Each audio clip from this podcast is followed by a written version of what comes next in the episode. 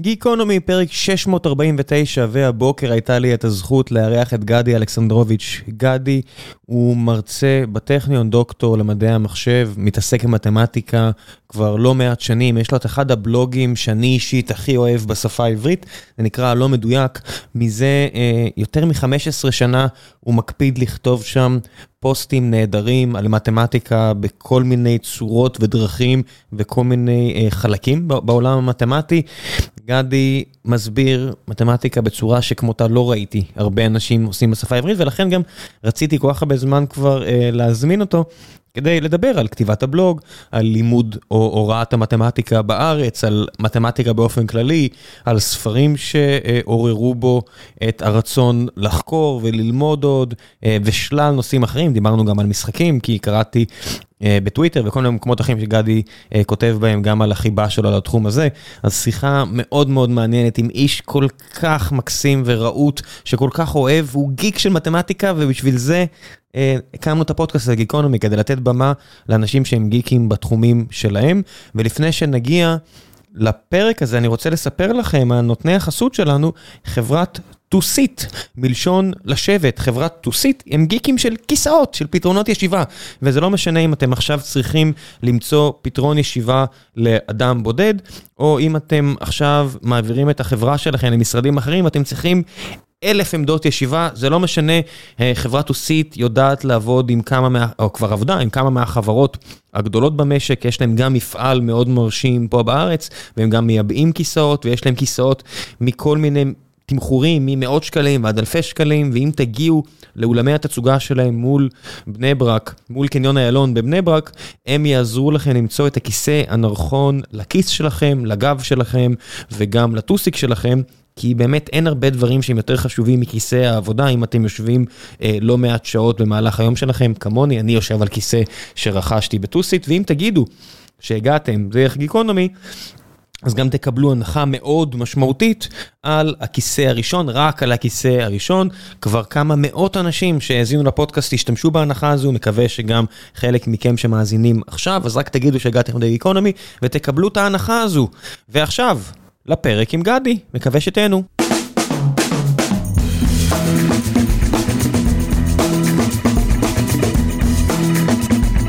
גיקונומי פרק 649 ואחר צהריים זה יש לי את הזכות הגדולה לארח את גדי אלכסנדרוביץ', מי שמחזיק את אחד הבלוגים, אני חושב, הכי ותיקים בצורה רציפה בארץ ישראל בשפה העברית. אם אני לא טועה כבר 15 שנה, אה, לא מדויק, שבו אתה עוסק במתמטיקה ומדעי המחשב מכל מיני זוויות אפשרות, אפשריות, ודוקטור מהטכניון אה, במחלקה למתמטיקה ומדעי המחשב, ועובד ב-IBM. בקיצור, איש רב פעלים. מה העניינים?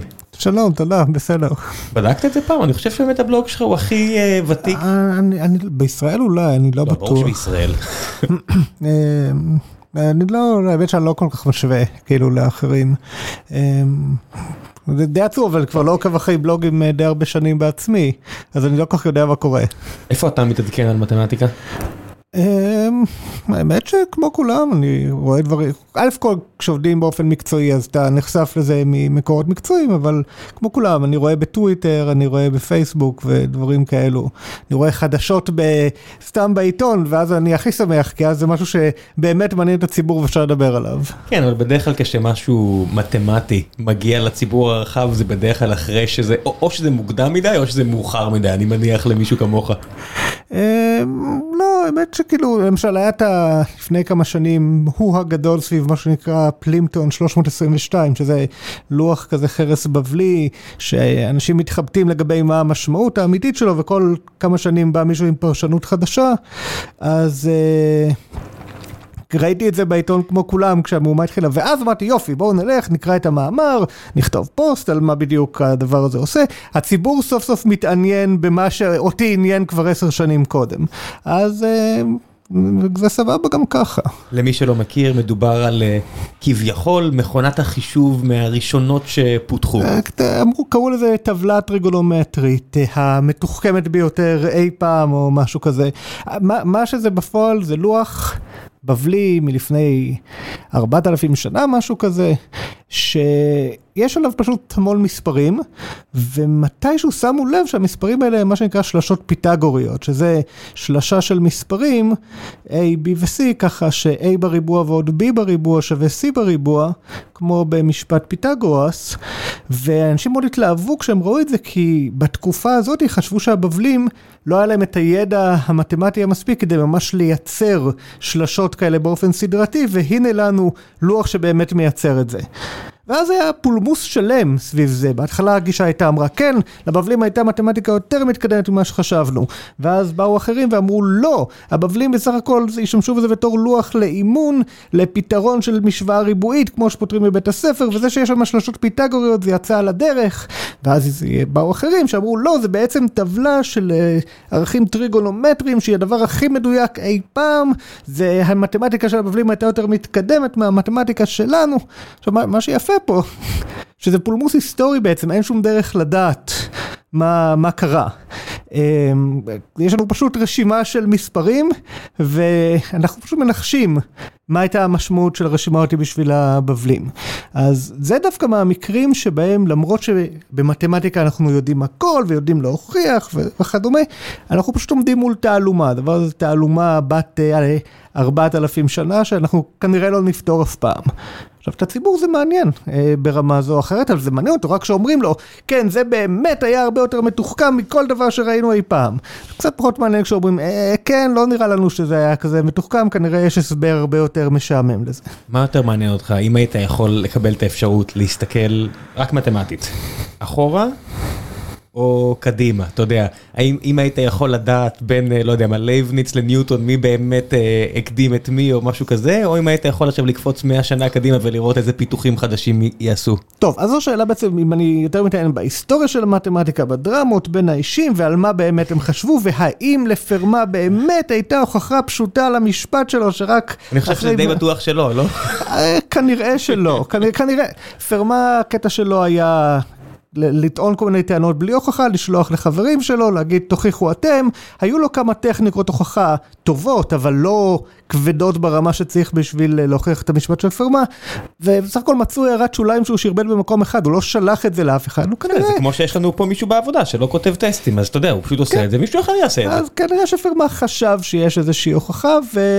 ההוכחה שלו הייתה לא נכונה והוא לא שבר על זה את הראש יותר מדי אחרי שהוא הבין את זה. אני חושב שהיופי פה זה שאתה יודע, זה בסופו של דבר סך הכל עוד משפט, זה שזה נהיה ברוהה כזה, זה נחמד, אני לא בטוח שהוא בעצמו בזמן אמת הבין שיהיה לזה איזושהי חשיבות היסטורית. אני לא חושב, החשיבות ההיסטורית נובעת מזה שהיה מאוד קשה להוכיח את זה, כשקשה להוכיח משהו, מנסים להמציא עולמות חדשים של טכניקות כדי להתמודד עם זה, וזה באמת המתמטיקה שנדרשת בסופו של דבר כדי להכריע את זה היא מתמטיקה מתקדמת ומאוד יפה, לא, רק, לא מיועדת רק בשביל המשפט, אבל זה באמת פיתוחים על גבי פיתוחים שרק בעזרתם אפשר להתמודד עם משהו כמו המשפט של פרמה. כן, אני מסתכל אחורה על ההיסטוריה רק בשביל לחשוב כמה מתמטיקה הומצאה או ניסו להמציא כדי לפתור, למצוא אה, שורשים של משוואה מהמעלה החמישית.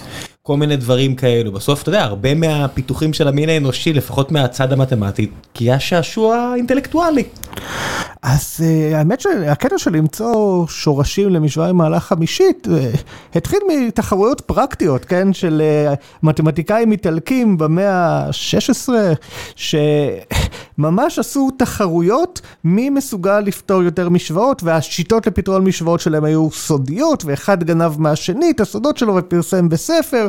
יש ספר מתח שלם סביב כל המהומה הספציפית הזאת. הרבה דברים שנראים לנו היום, כאילו, למי אכפת בכלל? אז בשבילם זה היה החיים שלהם, זה היה מאוד פרקטי. אני לא כל כך מבין למה, אבל זה היה מאוד פרקטי. הגזמת, אתה היית, אתה יודע, אתה מרצה או הרצית בטכניון, אתה יודע, אם אתה מנסה לצבוע מפה ב... ארבע צבעים בלי שהם ייגעו אחד בשני, זה לא שבאמת צריך את זה מעבר לאתגר האינטלקטואלי. אמ, האמת שכן, זה, המשפט ארבעת הצבעים זה בהחלט דוגמה למשהו שאין שום, ערך פרקטי לו, כי כלומר אם אפשר לצבוע בארבעה צבעים אז אנחנו בסדר נפעיל אלגוריתם שמנסה למצוא את זה, לא עוזר לנו לדעת שאפשר אולי ברמת העיקרון. הרבה פעמים באמת המתמטיקאים רוצים לפתור איזושהי שאלה תאורטית חובקת כל שהפתרון שלה לא יעזור לשום דבר. אבל זה מה שיפה בקטע עם המשוואות, שאנשים הגיעו לזה כי זה באמת, באמת היה החיים שלהם מבחינה פרקטית, איכשהו זה היה חשוב להם. ואני לא בטוח שזה... נכון לכל דבר במתמטיקה של זמננו, אפילו כשהמתמטיקאים חוקרים דברים מתוחכמים זה מעניין אותם, זה מאתגר אותם אינטלקטואלית, אבל מלחמות כמו שהיו אז, אני לא בטוח שיש. יש הרבה OG's כאלה במדעי המחשב שעכשיו תופסים את הראש ואומרים, היום אף אחד לא מנסה לפתור דברים באמת, רק מוציאים עוד כסף על קומפיוט ב-AWS או GCP ודברים נפתרים, אתה יודע, זה רק כסף היום. אולי. בהרבה מקרים, אני יודע. האמת שקשה לי להגיד, אני מחכה לראות, היה בדיוק עכשיו דיווח, גם עוד דבר שתפס כותרות בעיתונים, על זה שמצאו אלגוריתם טוב יותר לכפל מטריצות בעזרת AI. מה זה, אתה כתבת את זה כל כך יפה, אתה יודע, זה לא, אני אשלח אנשים לקרוא, אל תוציא את זה כאילו זה לא מעניין. לא, זו תוצאה מאוד מעניינת, אבל זה לא, בוא נגיד... זה לא פריצת הדרך שאנחנו יכולים לקוות לה במתמטיקה. אנחנו מאוד מקווים שיגיע, מקווים, באמת אנחנו מקווים, שיגיע היום שבו המתמטיקאים יהפכו למיותרים, כי המחשבים יתחילו להוכיח דברים באופן יצירתי על דעת עצמם וכדומה. והדבר הזה של כפל המטריצות זה לא, זה כאילו סוג של בעיה שהיא מאוד הייתה מוגדרת היטב, שיש כאילו סדרה של משוואות שאפשר להשתמש בהן, ומובילות לתוצאה של הכפל, והשאלה אם אפשר למצוא סדרה אחרת קצת יותר פשוטה של משוואות, ואת זה המחשב הצליח למצוא וזה יפה מאוד, אבל זה לא פותר לנו בעיות כמו האם P שווה ל-NP, שזה הבעיה הפתוחה המרכזית במדעי המחשב. וזה בעיה שאנחנו חושבים שאולי אנחנו צריכים סוג חדש לגמרי של מתמטיקה בשבילה, איזושהי יצירתיות שפשוט לא קיימת היום. זה נראה כאילו זה מסוג הדברים שצריך כזה איזה גדל כזה, או משהו כזה שפשוט ישבור את הפרדיגמה ויראה למה בכלל אולי לא צריך בכלל לשאול את השאלה הזו, או משהו כזה. אז האמת שזה טוב שאתה מזכיר את גדל בהקשר הזה, כלומר גדל ידוע בגלל משפטי האי-שלמות שלו, שכאילו שברו איזשהו חלק מהמתמטיקה, אבל אני לא כל כך אוהב את ההצגה שלהם בתור, כאילו, הוא שבר את המתמטיקה, הוא הראה שאנחנו לא יכולים, אני חושב שגם הגישה של גדל נניח לפי שווה NP, הייתה כן לנסות להפריך, זה היה, או להוכיח את זה, ולמעשה גדל הוא הראשון ש... רגע, רגע, זה היה בתקופתו? בעיות חישוביות היו גם בתקופתו? אז זהו, למעשה גדל הוא השלב שבו הבעיות החישוביות התחילו, כלומר, טיורינג וכדומה לקחו השראה ממה שגדל עשה. אז כאילו, מה שאני כל כך אוהב בגדל זה לא שהוא הראה שהמתמטיקה שבורה בלה בלה בלה, אלא איך הוא עשה את זה. המשפט שלו, משפטי השלמות, הטכניקה שבה הוא הוכיח, אני אוהב להגיד שהוא כאילו תכנת באסמבלי של המתמטיקה. אז הטכניקה עצמה הייתה החלק היפה בו, הוא ממש המציא רעיונות על גבי רעיונות חדשים, שאחר כך פחות או יותר נתנו את הפוש הגדול ללידה של מדעי המחשב. וכן, אחרי שטיורינג וחבריו פרסמו את התוצאות שלהם על זה שיש בעיות שאי אפשר אה, אה, לפתור אלגוריתמית בעזרת מחשב, אז הוא פחות או יותר עלה על הרעיון של בעיית P נגד NP, שבואו נגיד לקהל, זה השאלה האם כל מה שאנחנו אנחנו יכולים לבדוק בצורה יעילה, אנחנו גם יכולים לפתור בצורה יעילה, כשהדוגמה שאני אוהב לתת היא סודוקו, נניח שיש לנו סודוקו אבל לא 9 על 9 כי זה קל, אלא n על n משבצות ענקי. 100 על 100 סודוקו? 100 על 100, כן. לבדוק עכשיו, האם הסודוקו הזה פתור היטב זה יחסית כן, קל? נותנים לכם סודוקו, כאילו חלק מהמשבצות מלאות כבר, אתם צריכים למלא את שאר המשבצות, זה קשה כנראה, אבל אם נותנים כבר את הלוח מלא, אז אפשר לבדוק שהבדיקה היא חוקית, מחשב יכול לעשות את זה בשיא הקלות. זה קל. אפילו בן אדם, אתה חושב כל תא. בן אדם מתייאש מהר מאוד, בשביל זה יש מחשבים, מחשבים מיועדים כדי לחסוך לנו את העבודות האלו, אז כן, אז P שווה NP זה השאלה האם זה שאני יודע לפתור ביעילות סודוקו אומר שגם קיים איזשהו אלגוריתם שפותר סודוקו ביעילות ואני פשוט כרגע לא יודע מהו. אנחנו חושבים ש-P לא שווה ל-NP. רגע, רק שאני אסביר, בניגוד לדברים אחרים עליהם דיברנו, שהיו שעשועים אינטלקטואליים, לצורך העניין P שווה NP או שונה מ-NP, פה יש ממש חשיבות לעולם האמיתי שבה תאורטית כמובן, אם נמצא איזשהו פתרון מאוד מאוד יפה לשאלה הזו, הרבה מעולם הצפנת המידע שלנו שמבוסס על בעיות כאלה שהן NP complete, יהיו פתאום כביכול פתירות, כי חלק מהתורה הזו מראה שאם אתה יודע לפתור אחת בצורה כזאת, אתה יודע לפתור את כולם. כן, אז, אז אם באמת נמצא הוכחה שפי שווה NP ותהיה קונסטרוקטיבית, כלומר הנה אלגוריתם שפותר בעיה שהיא, שפותר כל בעיה ב-NP בצורה יעילה, אז uh, בפרט נניח כל עולם ההצפנה ייעלם. עכשיו זה לא, זה לא רק בגלל שדברים כמו RSA יקרסו, RSA זה הצפנה ספציפית שמבוססת על זה שאנחנו לא יודעים לפרק מספר לגורמים. זה, זה יקרוס בוודאות, אבל זה אפילו מחשב קוונטי יגרום לו לקרוס. אם אנחנו מראים שפי שווה ל-NP בצורה קונסטרוקטיבית, אז כל, כל הצפנה פחות או יותר לא תעבוד, חוץ מהצפנות כמו, כאילו הצפנות מושלמות של אה, פנקס חד פעמי וכדומה. למה? כי אם אתה יודע לבדוק שיש לך את הסיסמה הנכונה שפותחת הצפנה מסוימת, אה, מזין את הסיסמה, בודק שזה קיבלת תוצאה שנראית לך הגיונית. אז זה משהו שקל לבדוק, ינבע מזה שגם קל למצוא את הסיסמה הזאת, זה בדיוק הקטע של אם קל לבדוק, אז קל גם לפתור. לצורך העניין, באותו אלגוריתם שעדי שמיר וחבריו ריבסט ו... זה RSA, שמיר ריבסט בנק RSA. אז באותו אלגוריתם של RSA, שבעצם בודקים מכפלה של מספרים ראשוניים מאוד גדולים, אם אני אתן לכם את המספרים הראשונים, אתם יכולים למצוא את הפתרון נורא בקלות, אבל בלי שאני אתן לכם אותם כדי שתוכיחו שזה אכן המרכיבים של אותו מספר גדול, נורא נורא קשה, בהינתן מספר נורא גדול, 1024 ביט, מספר mm-hmm. עצום, יהיה נורא נורא קשה, צריך המון כוח חישוב כדי לפרק הצפנה שמבוססת על אותו תהליך אלגברי לא מאוד מסובך. כן, כן, הרעיון הוא כאילו, יש לנו איזה מספר שהוא מכפלה של שני מספרים ראשונים, כלומר אפשר לפרק אותם עוד יותר, המספרים הראשונים גדולים נורא, אבל אנחנו לא מקבלים אותם, רק את המכפלה שלהם, ומרגע זה באמת אף אחד לא יודע לפרק את זה לרכיבים. עכשיו, מתוך המספר הזה אנחנו רוצים לפרוץ את RSA, אנחנו צריכים לחשב מזה מה שנקרא פונקציית אוילר של המספר, שזה לא חשוב מה זה, אבל אם יש לנו את הפירוק לגורמים, אז קל מאוד לחשב אותה. אם אין לנו את הפירוק לגורמים, אנחנו לא יודעים לעשות את זה בצורה יעילה, ואז ההצפנה נשארת בטוחה. תשמע, אתה אומר, לא משנה מה זה, אבל אני, אחד הדברים שהכי כואבים לי בתור מישהו שלא הכי נהנה מלימודי מתמטיקה עד שהוא נגיד סיים את התואר הראשון שלו, רק כשהגעתי לבלוג שלך, שיצא לצערי אחרי שכבר די סיימתי ללמוד, וגיליתי ערוצים ביוטיוב שמתעסקים בזה בצורה מעניינת, הבנתי כמה מהיופי הזה אף פעם לפני כן לא ניסו אפילו ללמד אותי, שאתה מדבר על אה, פירוק אוילר כזה של מספרים, זה דברים נורא יפים, שאם מסבירים אותם בצורה מספיק מעניינת, אני מרגיש שאני לפחות הייתי יכול ליהנות מזה הרבה הרבה הרבה יותר. אתה יודע, ראיתי, מה שבאמת שבר אותי היה אה, התמרות פוריה, שראיתי איזשהו סרטון אה, ביוטיוב, אני חושב של טרי בראון, וואן בלו, או וואן בלו טרי בראון, לא זוכר איך הוא קרא לערוץ שלו, והוא הראה שם התמרות פוריה בצורה מאוד אה, מעניינת אה, ויזואלית. ואז נזכרתי בכמה בתואר הראשון הסבירו את זה בצורה נורא מכנית ולא מעניינת, אמרתי, הפער הזה, היה לי כל כך קשה להכלה, כי בסופו של דבר אם אתה, יש לך מוטיבציה יותר להבין, כל כך הרבה יותר כיף ללמוד בעיניי. בגלל זה אני אומר, הבלוג שלך בסוף, הוא, הוא חשוב להבין, שאנשים יבינו, אתה לא מדלג על הקטעים היפים, להפך, אתה צולל פנימה ואתה מסביר אותם בצורה ממש פנטסטית.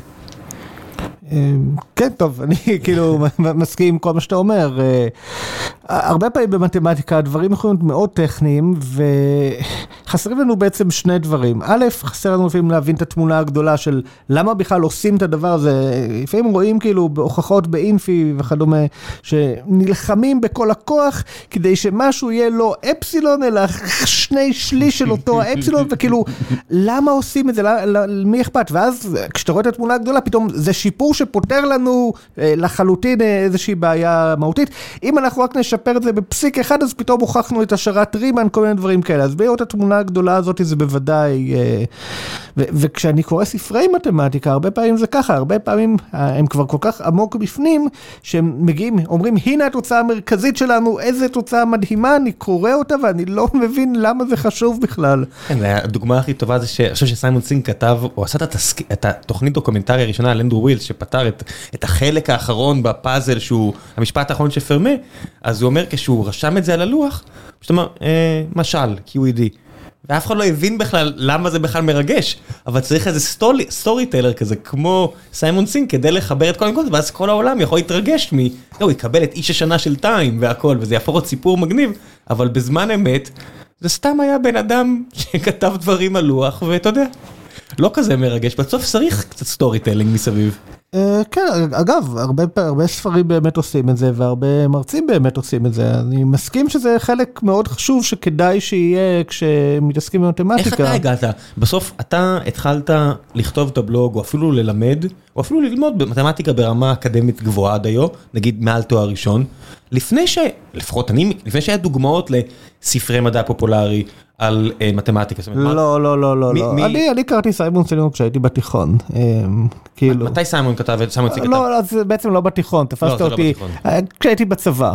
אוקיי. כשהייתי בצבא זה כשהייתי בתיכון מורחב, כן. אבל זה ממש התחלה של הסיפור הזה, זאת אומרת, כשאתה הגעת לאוניברסיטה, זה ממש היה התחלה, התחלה, התחלה של מדע של פופולריזציה של מתמטיקה. תראה, היו כמה ספרים פופולריים קודם, אבל הם יותר נישתיים, נניח גדל אשרבך, הוא היה... שנות ה-70, שעשה הרבה מאוד רעש בקהילה הזו, והרבה אנשים הלכו ללמוד מתמטיקה ו-artificial intelligence בגלל אותו ספר. ואם אני כבר כאן, אני יכול לציין ספר אחר שנקרא אלגוריתמיקה של דוד הראל, שהוא מה שאני כן קראתי בתיכון, הייתי בכיתה י' או משהו, ואחרי שקראתי אותו, אמרתי אוקיי טוב פיזיקה זה עדיין מגניב אני עדיין רוצה ללמוד פיזיקה מתישהו אבל מה שאני באמת אלמד באוניברסיטה יהיה מדעי המחשב. זה היה הרגע שבו... עד כדי כך ממש רגע יוריקה? עד כדי כך עד כדי כך כאילו ישבתי פשוט טרפתי את הספר הזה תוך יומיים הבנתי שליש ממנו אולי בצורה טובה הוא דיבר שם על דברים מסאט חישוביות וכדומה שאני פשוט לא הבנתי כלום אבל זה היה יפה. בפרט היה את הקטע של הצפנה מפתח ציבורי וכשאני קראתי את זה אמרתי מה זה אז. כן, זה היה הרגע היוריק האישי שלי, אז היו, היו קודם, היו לפניי הרבה. זה הפריע לך כמי שיש לו נטייה טבעית למתמטיקה, וכן יכולת מן הסתם גבוהה מהממוצע באוכלוסייה להבין את הצורות המופשטות, שבכל זאת אתה גם למדת תואר ראשון, זאת אומרת שאותך לימדו. הפריע לך שעושים את זה בצורה מאוד טכנית קרה? אז האמת היא שכשאני למדתי לא...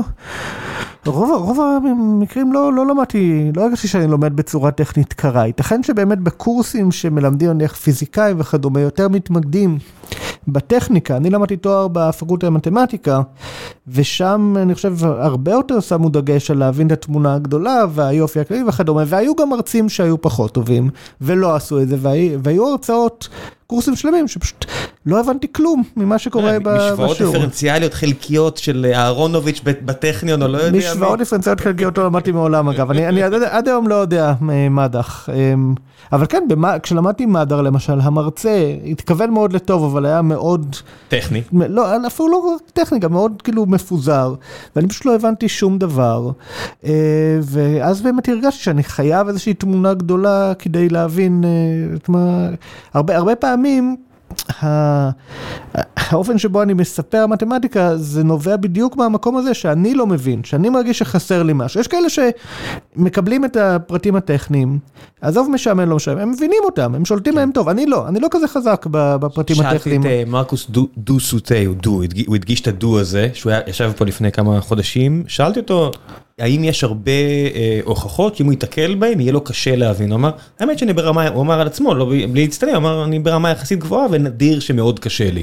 אז הוא אומר שהוא ברמה גבוהה ואז זה עוזר לו, אבל כשאני קורא את הבלוגים שלך, אני ממש מרגיש את המאמץ, זאת אומרת, א' אתה כותב על זה שפה קשה, היה קשה גם לך, אז הנה מה עשית כדי להבין, זה ממש מקסים בעיניי. כן, אני חד משמעית, הרבה מהכתיבה שלי בבלוג היא בניסיון בעצמי להבין דברים, כן, אני מכיר אותם ברמה כלשהי, אני מסוגל לספר פחות או יותר על התמונה הזו שהם קשורים אליה, אבל כשזה מגיע לפרטים הקטנים, אני או לא זוכר, או אף פעם לא הבנתי את זה עד הסוף, ואז כשאני מכריח את עצמי באמת להבין את הפרטים הקטנים עד הפרט האחרון, אז קורים שני דברים. א', בעצם שלושה. א', אני מבין סוף סוף מה הולך שם, ב', הפוסט נהיה ארוך נורא וטכני נורא, ואני אומר, אוקיי, בסדר, בהתחלה נתתי את התמונה הגדולה, עכשיו אני מרשה לעצמי להתפרע, בעתיד אני אחזור לשם אולי ואבין שוב בזכות זה שסוף סוף גלשתי לפרטים. ג', אני רואה שהרבה פעמים מחפפים, אנשים מחפפים. כאילו, אנשים מחפפים כי...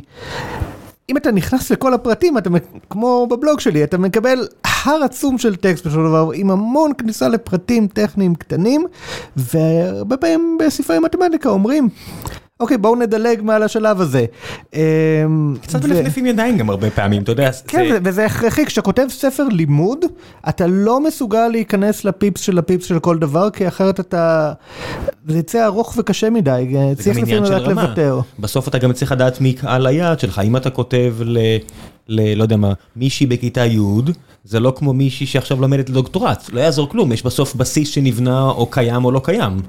כן, אז כאילו באמת, אני, גם בפוסטים שלי, יש את הפוסטים שהם מיועדים נניח לתלמידי תיכון, או דברים בסגנון הזה, שם אני מסביר, אבל אני לא אני מנסה להיכנס לפרטים טכניים עד שמתים, לפחות אני מנסה להימנע מזה עד כמה שאפשר. אה, אבל אה, כשיש לי פוסטים על איזשהו נושא באוניברסיטה שאומר, יאללה, בואו נבין את הנושא הזה אחת או יותר כמו שצריך, אז כן, יש גם את ה... לנסות להבין את התמונה הגדולה, אבל יש גם, בואו נבין את הפרטים הקטנים, וגם ננסה להבין למה זה מגניבים. למה האפסילון חלקי שלוש פתאום זה כן דבר טוב ויפה. לפעמים זה מצליח, לפעמים זה פחות מצליח. עם מה יותר קשה לך, עם מה פחות קשה לך מניסיונך האישי? ברמה האישית. עם ה- מה שקשה לי זה עם הפוסטים הטכניים כמובן.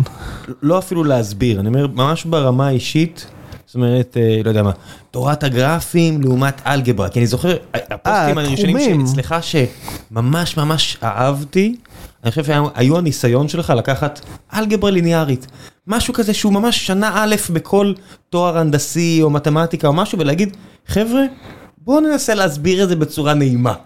ו- וממש נהניתי מזה, זאת אומרת, אמרתי, איזה ניסיון כן ונחמד מצידך לעשות משהו שבטח עשית כל כך הרבה פעמים כמתרגל, ופשוט לעשות אותו בצורה שונה.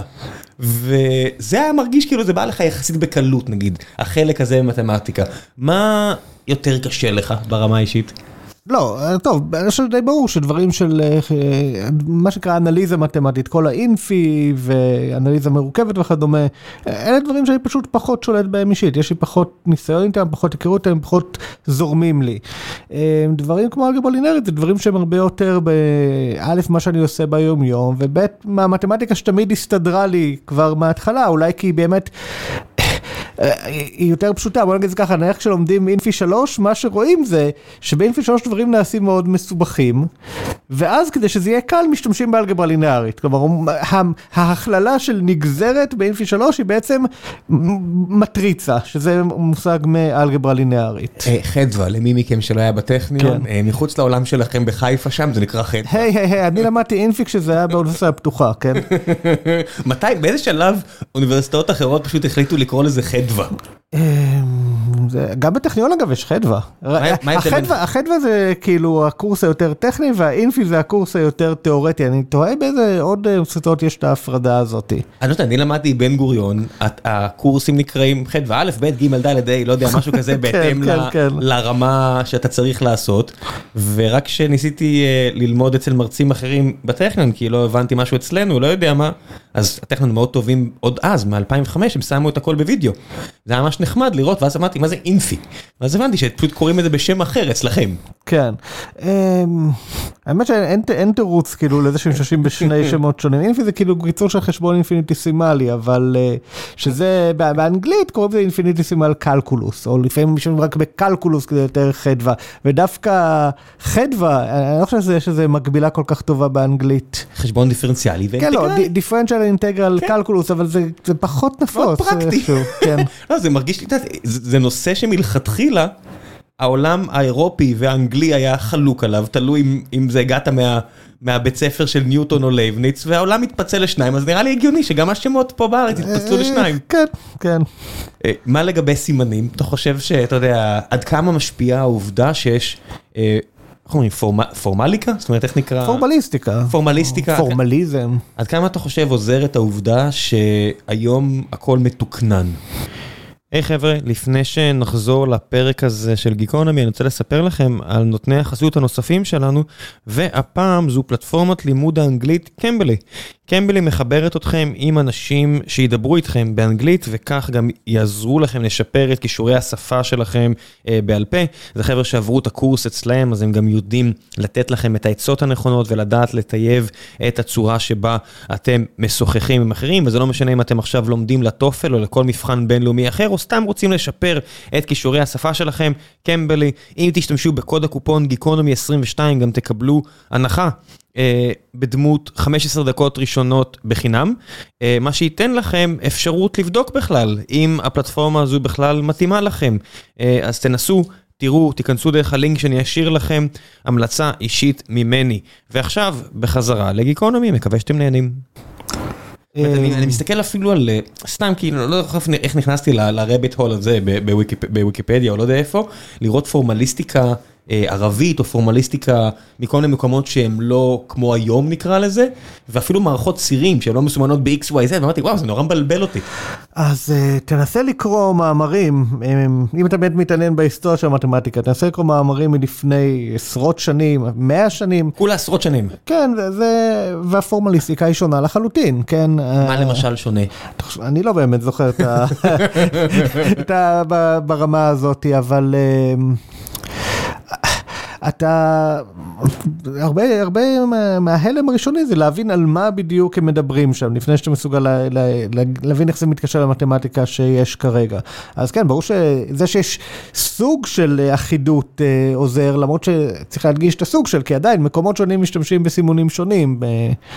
ספרי מתמטיקה הרבה פעמים נפתחים איזשהו דף של הנה כל הסימונים שבהם אנחנו משתמשים בספר הזה. ומי שלא רוצה שילך. כן. אתה יודע למשל איך זה בסין? לא, לחלוטין לא. אני, אני לא, אני מכיר רק מאמרים דוברי אנגלית. מערבים נקרא לזה. כן.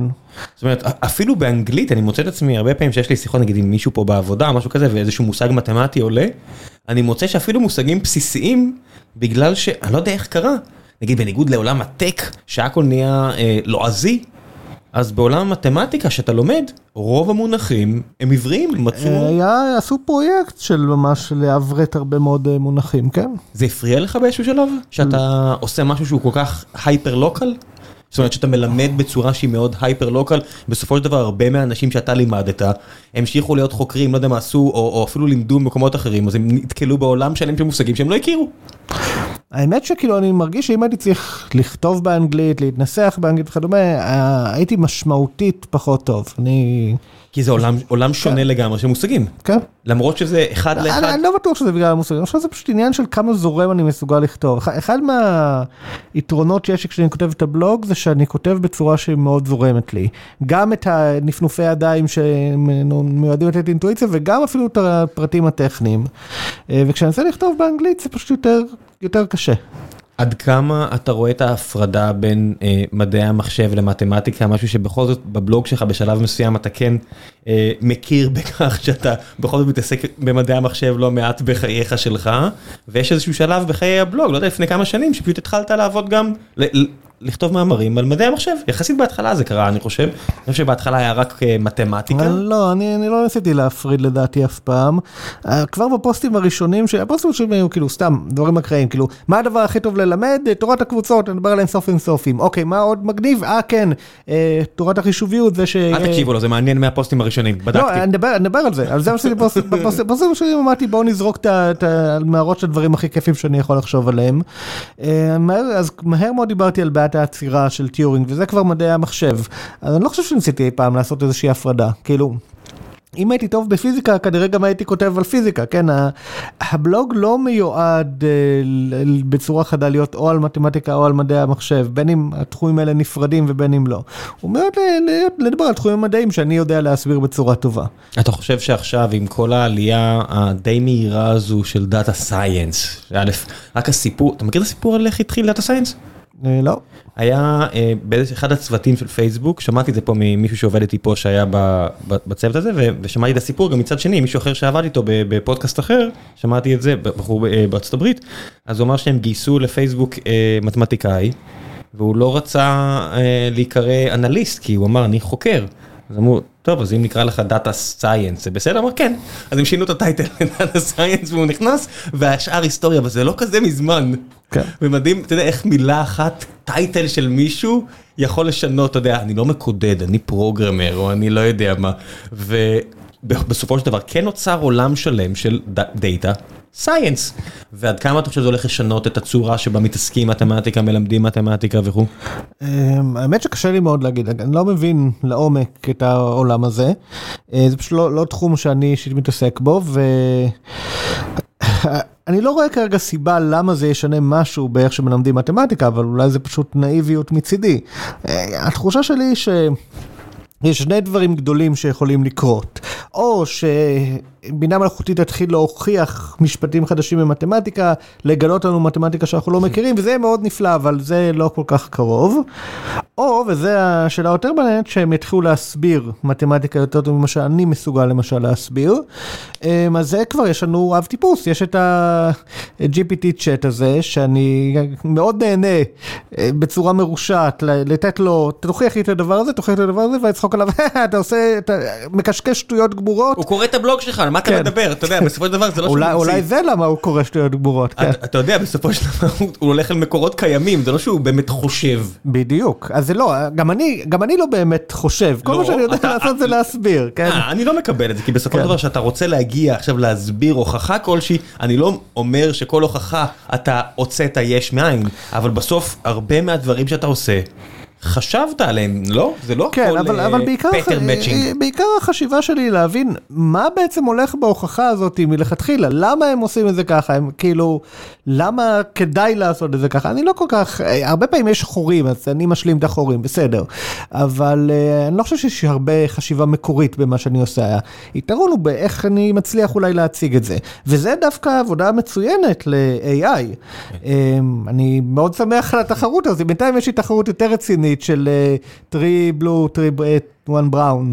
אה, יש, יש הרבה, לשמחתי כן. יש עוד ועוד ערוצים, Mathologer וכל מיני כאלה, שאני אומר, לא יאמן שבעידן שיש כל כך הרבה תוכן רע, ויכול להיות שאפילו אני אחראי, אתה יודע, שאני לא בודק, לא עושה fact checking על הכל, יש ערוצים ביוטיוב שהם בחינם, והם נותנים לי כל כך הרבה תוכן נפלא, ובחינם, אני, זה, זה, זה משהו שכל פעם מחדש אני נדהם ממנו.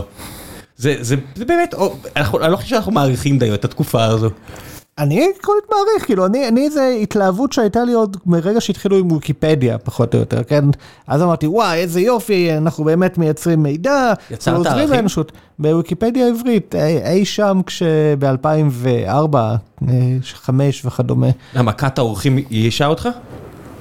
אני חייב לעשות פרק על ויקיפדיה, לא יאמן ש-650 פרקים ועדיין לא נכנסתי לעולם אה, העולם המעוות שהוא עריכה בוויקיפדיה. תראה, בוא נגיד שבסופו של דבר התחלתי לכתוב את הבלוג כשעזבתי את ויקיפדיה, כי הגעתי למסקנה שזה דרך יותר טובה לכתוב על מתמטיקה עבורי. אף אחד לא- לא מציק לך. אני לא, לא הייתי מדבר על הצקות. תראה, מה, אני- ראיתי דיונים בוויקיפדיה שהם מרושעים, הם נוראים, הם מתישים. כן, אני לא, לא, לא כל כך אה, רוצה להיכנס כאן לפוליטיקות של ויקיפדיה. תראה, בסופו של דבר זה היה ונשאר פרויקט מאוד חיובי ומאוד יפה, ובאנגלית הוא דווקא מצליח, הוא מצליח די למה, טוב. בעברית לא? בעברית אה, אני חושב שהיה לו יותר פוטנציאל ממה שהוא עושה בפועל. היה את הפרויקט של אה, מכון דוידסון עם פיזי וויקי שהוליד כמה ערכים ממש נחמדים. יש, אה, יש בוויקיפדיה העברית כמה ערכים מאוד מאוד נחמדים. כן, אבל מדי פעם אתה פשוט רואה שהערך בעברית נורא חסר. אבל זה, זה מזכיר לי באמת את- בדיוק את הצ'אט של GPT עכשיו, כאילו לפעמים זה עושה דברים מדהימים ונפלאים ואתה קופץ מתלהבות ולפעמים אתה רואה משהו ואתה אומר מה הולך כאן. מה למשל? מה בוויקיפדיה העברית? אני לא... לא, או בצ'אט GPT. צ'אט GPT אני בטוח שאותה CTOית שמובילה את זה לא תיעלב כי היא לא שומעת אותנו. כן. ההפך, אה, הם, הראשונים שאומרים שאל אל תסמכו על זה עדיין, הם אומרים את זה, ובצדק. בסדר, והיא לא תיעלב אם כן. אם נג- אם נגיד משהו עליה, בוויקיפדיה אני לא יודע אם שומעים אותנו או לא, אז אני לא רוצה להעליב אף אחד, אבל. מה מצאת בצ'אט GPT שאמרת, אוקיי, זה שטויות. אה, אפילו כשאני כאילו קצת מתחיל לשחק את זה, אני יכול לגרום לו להגיד דברים לא נכונים, אני יכול אה, לגרום, אפילו לא לגרום לו, אני שואל אותו על דברים מתמטיקה, פתאום הוא אומר לי, אה, אי אפשר לעשות את זה בגלל שעשר אה, זוגי, סליחה, בגלל שעשר אי זוגי, דברים בסגנון הזה. מה? You broke צ'אט GPT? כל, כולם, כולם, האינטרנט מלא בדוגמאות, זה לא קשה, כן, תשמע, זה כי- כולה עברו עשרה ימים, אתה יודע, זה לא עבר כל כך הרבה זמן. זה, זה גם לא כל כך מפתיע שכאילו הוא לא בסופו של דבר מצליח לעשות את זה, אבל השיא מבחינתי היה כששאלתי אותו על אה, אוקיי, למה מה שכותבים בתור 0.999 נקודות שווה לאחד. שזה דבר סטנדרטי, יש לי פוסט בבלוג על זה וכדומה. והוא אמר זה בכלל לא נכון, והתחיל להתווכח איתי על זה. וזה המקבילה המתמטית של להיות תומך של תיאוריית הכדור הארץ השטוח, פחות או יותר. כמובן שלאחרים הוא כן אומר שהם שווים ומוכיח שהם שווים אם רוצים וכדומה וגם ההוכחות שלהם די שטויות. אני לא מבין אם אמרת 0.89999 לעומת 9. אני אפילו לא ניסיתי כבר בשלב הזה, כן. יכול להיות נחמד למצוא חורים כאלה ואחרים. מה אתה אומר למשל על, אם ניקח אחורה לעולם הבני אדם, נשאיר את הצ'אט GPT החוצה, הצ'אט GPT זה משהו ש... התפרסם פחות או יותר עשרה ימים ואני מרגיש שאנחנו חיים בנקודת סינגולריות מרוב שהדברים זזים מהר. מצד שני, כשאני מסתכל על איך מלמדים מתמטיקה, לא בטוח שמי שהיה, לא יודע, בגימנסיה בתל אביב פה לפני 70 שנה, למד שונה מהאנשים שלומדים שם היום. שזה די מדהים בסך הכל. תראה, מה, מה אנחנו בעצם לומדים במתמטיקה? אם אנחנו לומדים בבית הספר היסודי, אנחנו לומדים את ה... לומדים חשבון, אני יודע מה, אריתמטיקה. אנחנו לומדים את חיבור, חיסור, כפל, חילוק, אנחנו לומדים שברים, אנחנו לומדים אחוזים, ואלה דברים שכאילו היינו צריכים מראשית ימי האנושות פחות או יותר, כן? טוב, אחוזים אולי לא, אבל חשבון היה קיים בכל התרבויות. הנה, הלוח הבבלי שהוקדש ללימוד איך פותרים משוואה ריבועית, כן? שזה כבר אפילו מתקדם, זה כבר לא נמצא ביסודי. אז את הדברים האלה זה לא פלא שאנחנו, כמו שאנחנו לומדים קריאה וכתיבה, אין, אין, זה מה שעשו גם אז, וזה מה שעושים גם היום, וזה הבסיס שאנחנו צריכים.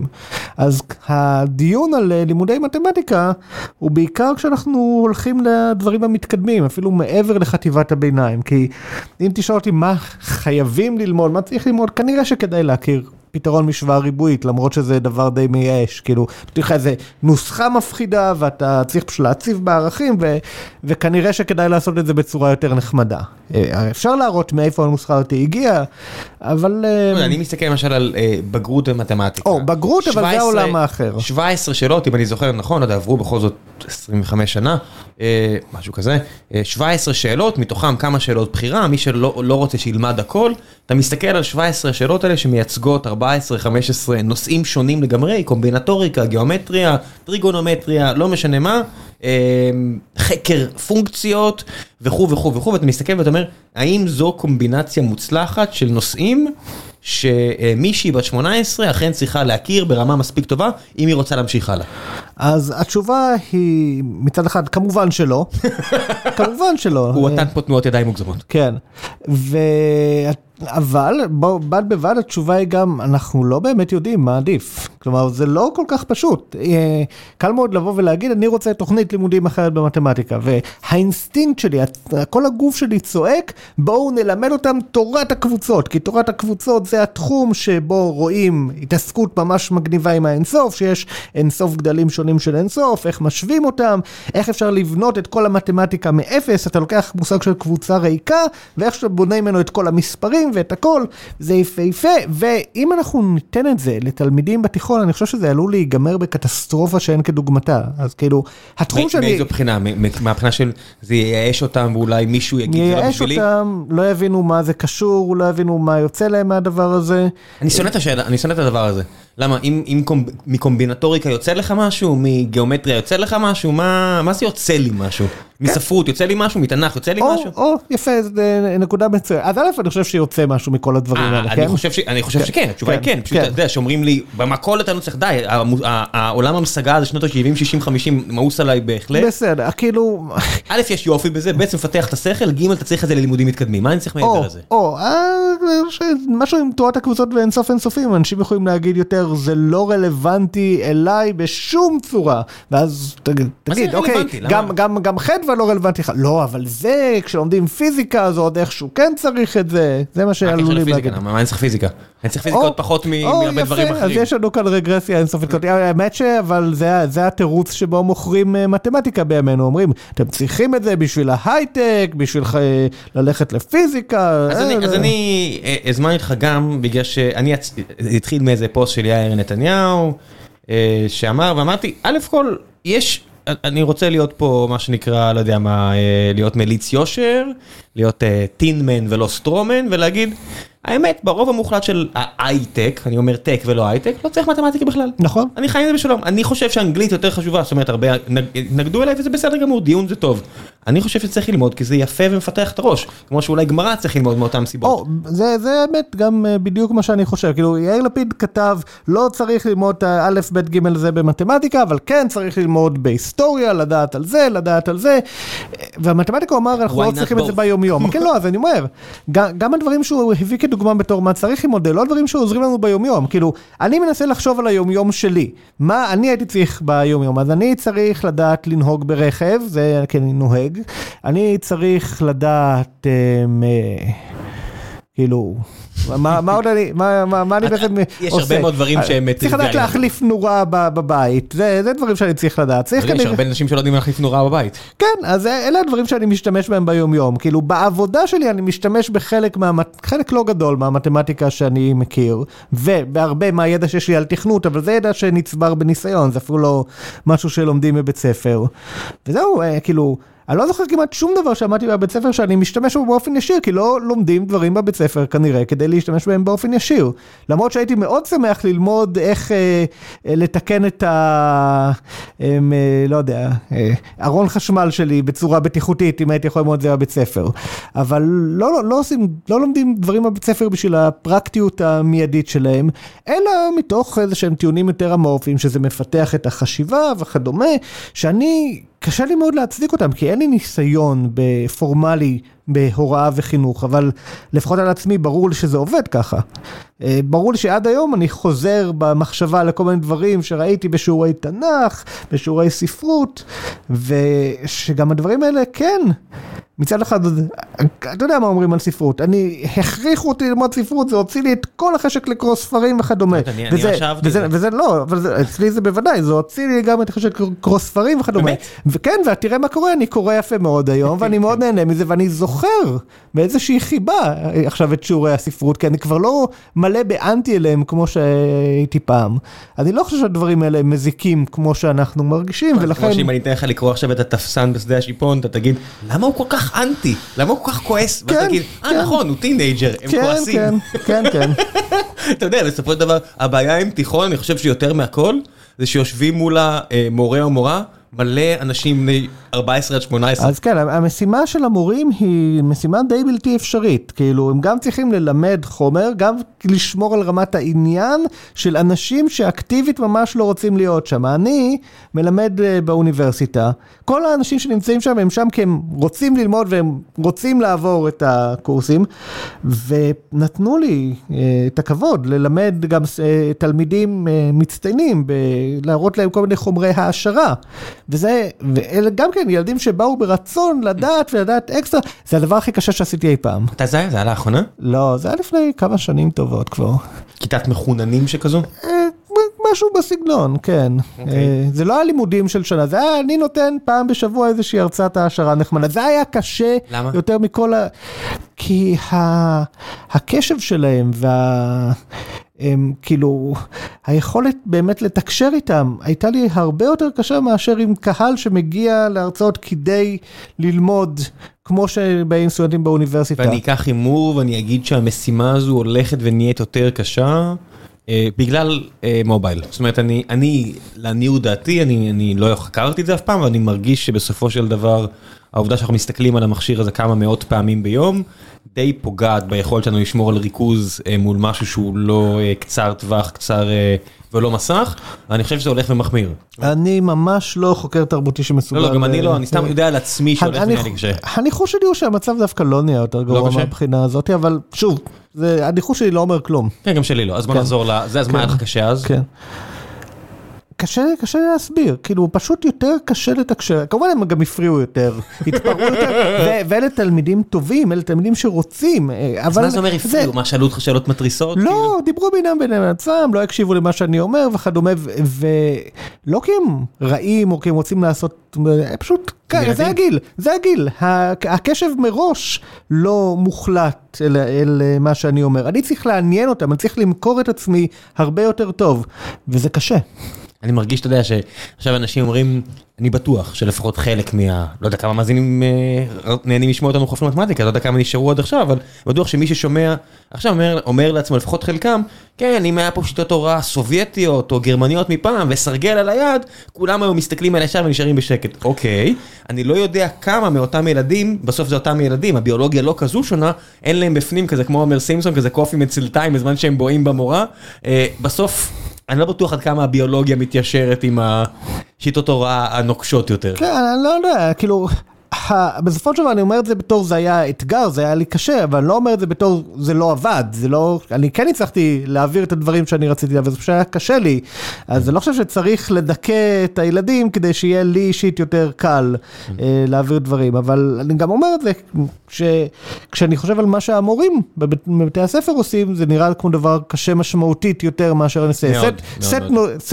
סט על גבי סט של אתגרים שפשוט עבורי הם שקופים לגמרי. אני אומר, תמיד... תמיד uh, מתחבר לי כמה זה קשה כשאני יושב מול הילד שלי, והוא שלי, אני ממש אוהב אותו, לא כמו שאף אחד מהמורים שלו יאהב אותו, אני די בטוח בזה, והוא בסוף שונה מאוד מילדים אחרים, והוא שונה ממני, זאת אומרת, ראיתי איזה פוסט שאתה כתבת, שהסתכלת על איזה, אני חושב שזה היית אתה, על איזה תרגילים כאלה של uh, פטירה של עוד איזה מאות uh, כ, uh, תרגילי כפל, כן, או משהו כזה, כן, כן. והלנת נגד זה, ו, וחשבתי על זה, אמרתי, אני גם הייתי סובל מזה. מצד שני, אולי יש ילדים שצריכים לתרגל את זה, כי הם מכוותים אחרת ממני, אני לא יודע. אין ספק. ואז כמה קשה זה להכין תוכנית לימודים למגוון אנושי כזה. נכון. ו... כן. עכשיו, מה, ש... מה שאני מסיק מכל הדברים האלה זה שאם uh, באים ושואלים, אוקיי, מה צריך לשנות בתוכנית הלימודים? אני חושב רק על איזה נושאים שווה להכניס וכדומה, אני לא, אני צריך להביא בחשבון גם את האתגרים שיהיו למורים, להעביר את הנושאים האלה שאני עכשיו בכזאת הקלות אומר כדאי לעשות ככה וכדאי לעשות ככה במקום זה. אז יש כאן סט שלם של שיקולים שאני, קשה לי להביא בחשבון בעצמי, ולכן אני לא יודע איזה שינויים צריך לעשות בתוכנית הלימודים במתמטיקה, אם בכלל, כדי שתהיה יותר רלוונטית. כן. אמ, עכשיו... זה בעיה נורא קשה, בטח בהתחשב שאני מסתכל אחורה בזמן. ואתה רואה, לא יודע, אני חושב שהאגדה מספרת שזה היה גאוס, אני חושב, שפתר את הסדרה החשבונית. אה, אחד ועוד שתיים ועוד עד מאה, כן. כן, שנתנו לו, אמרו, אתה חוכמולוג, אה, מר גאוס הצעיר, אז בוא... הוא לא, לא, הסיפור הוא שהמורה, הגרסה שאני מכיר, אני בטוח שיש הרבה, שהמורה פשוט, אתה יודע, התעצל, אמר בוא ניתן לתלמידים לפתור הרבה תרגילים, ו...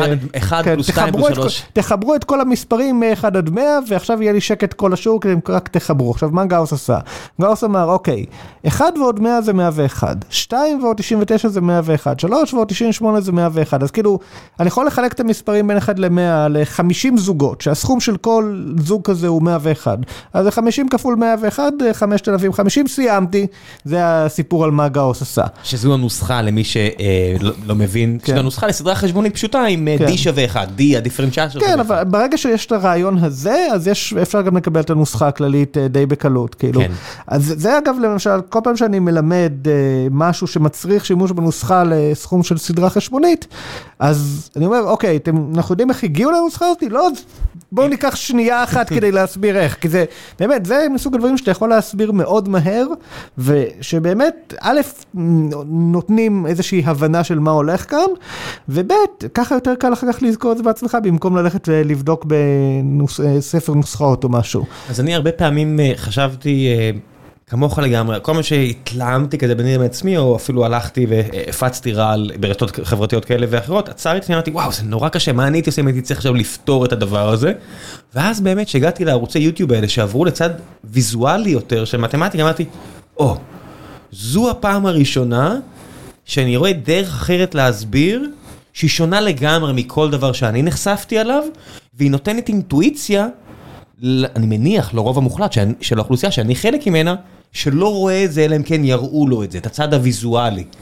וזה היה כל כך יפה, ואמרתי, האם אפשר לשחזר את זה? זאת אומרת, בהינתן לוחות חכמים, לא יודע, אמרתי אם עכשיו יוסי מטיאס יגיד שהגוגל ישראל מקדישה 50 מפתחות ומפתחים וחוקרים וחוקרות כדי לפתור את עניין החינוך המתמטי בארץ, מה הם היו עושים? אם גוגל הייתה אומרת אנחנו רוצים לפתור את הדבר הזה, מה הם היו עושים?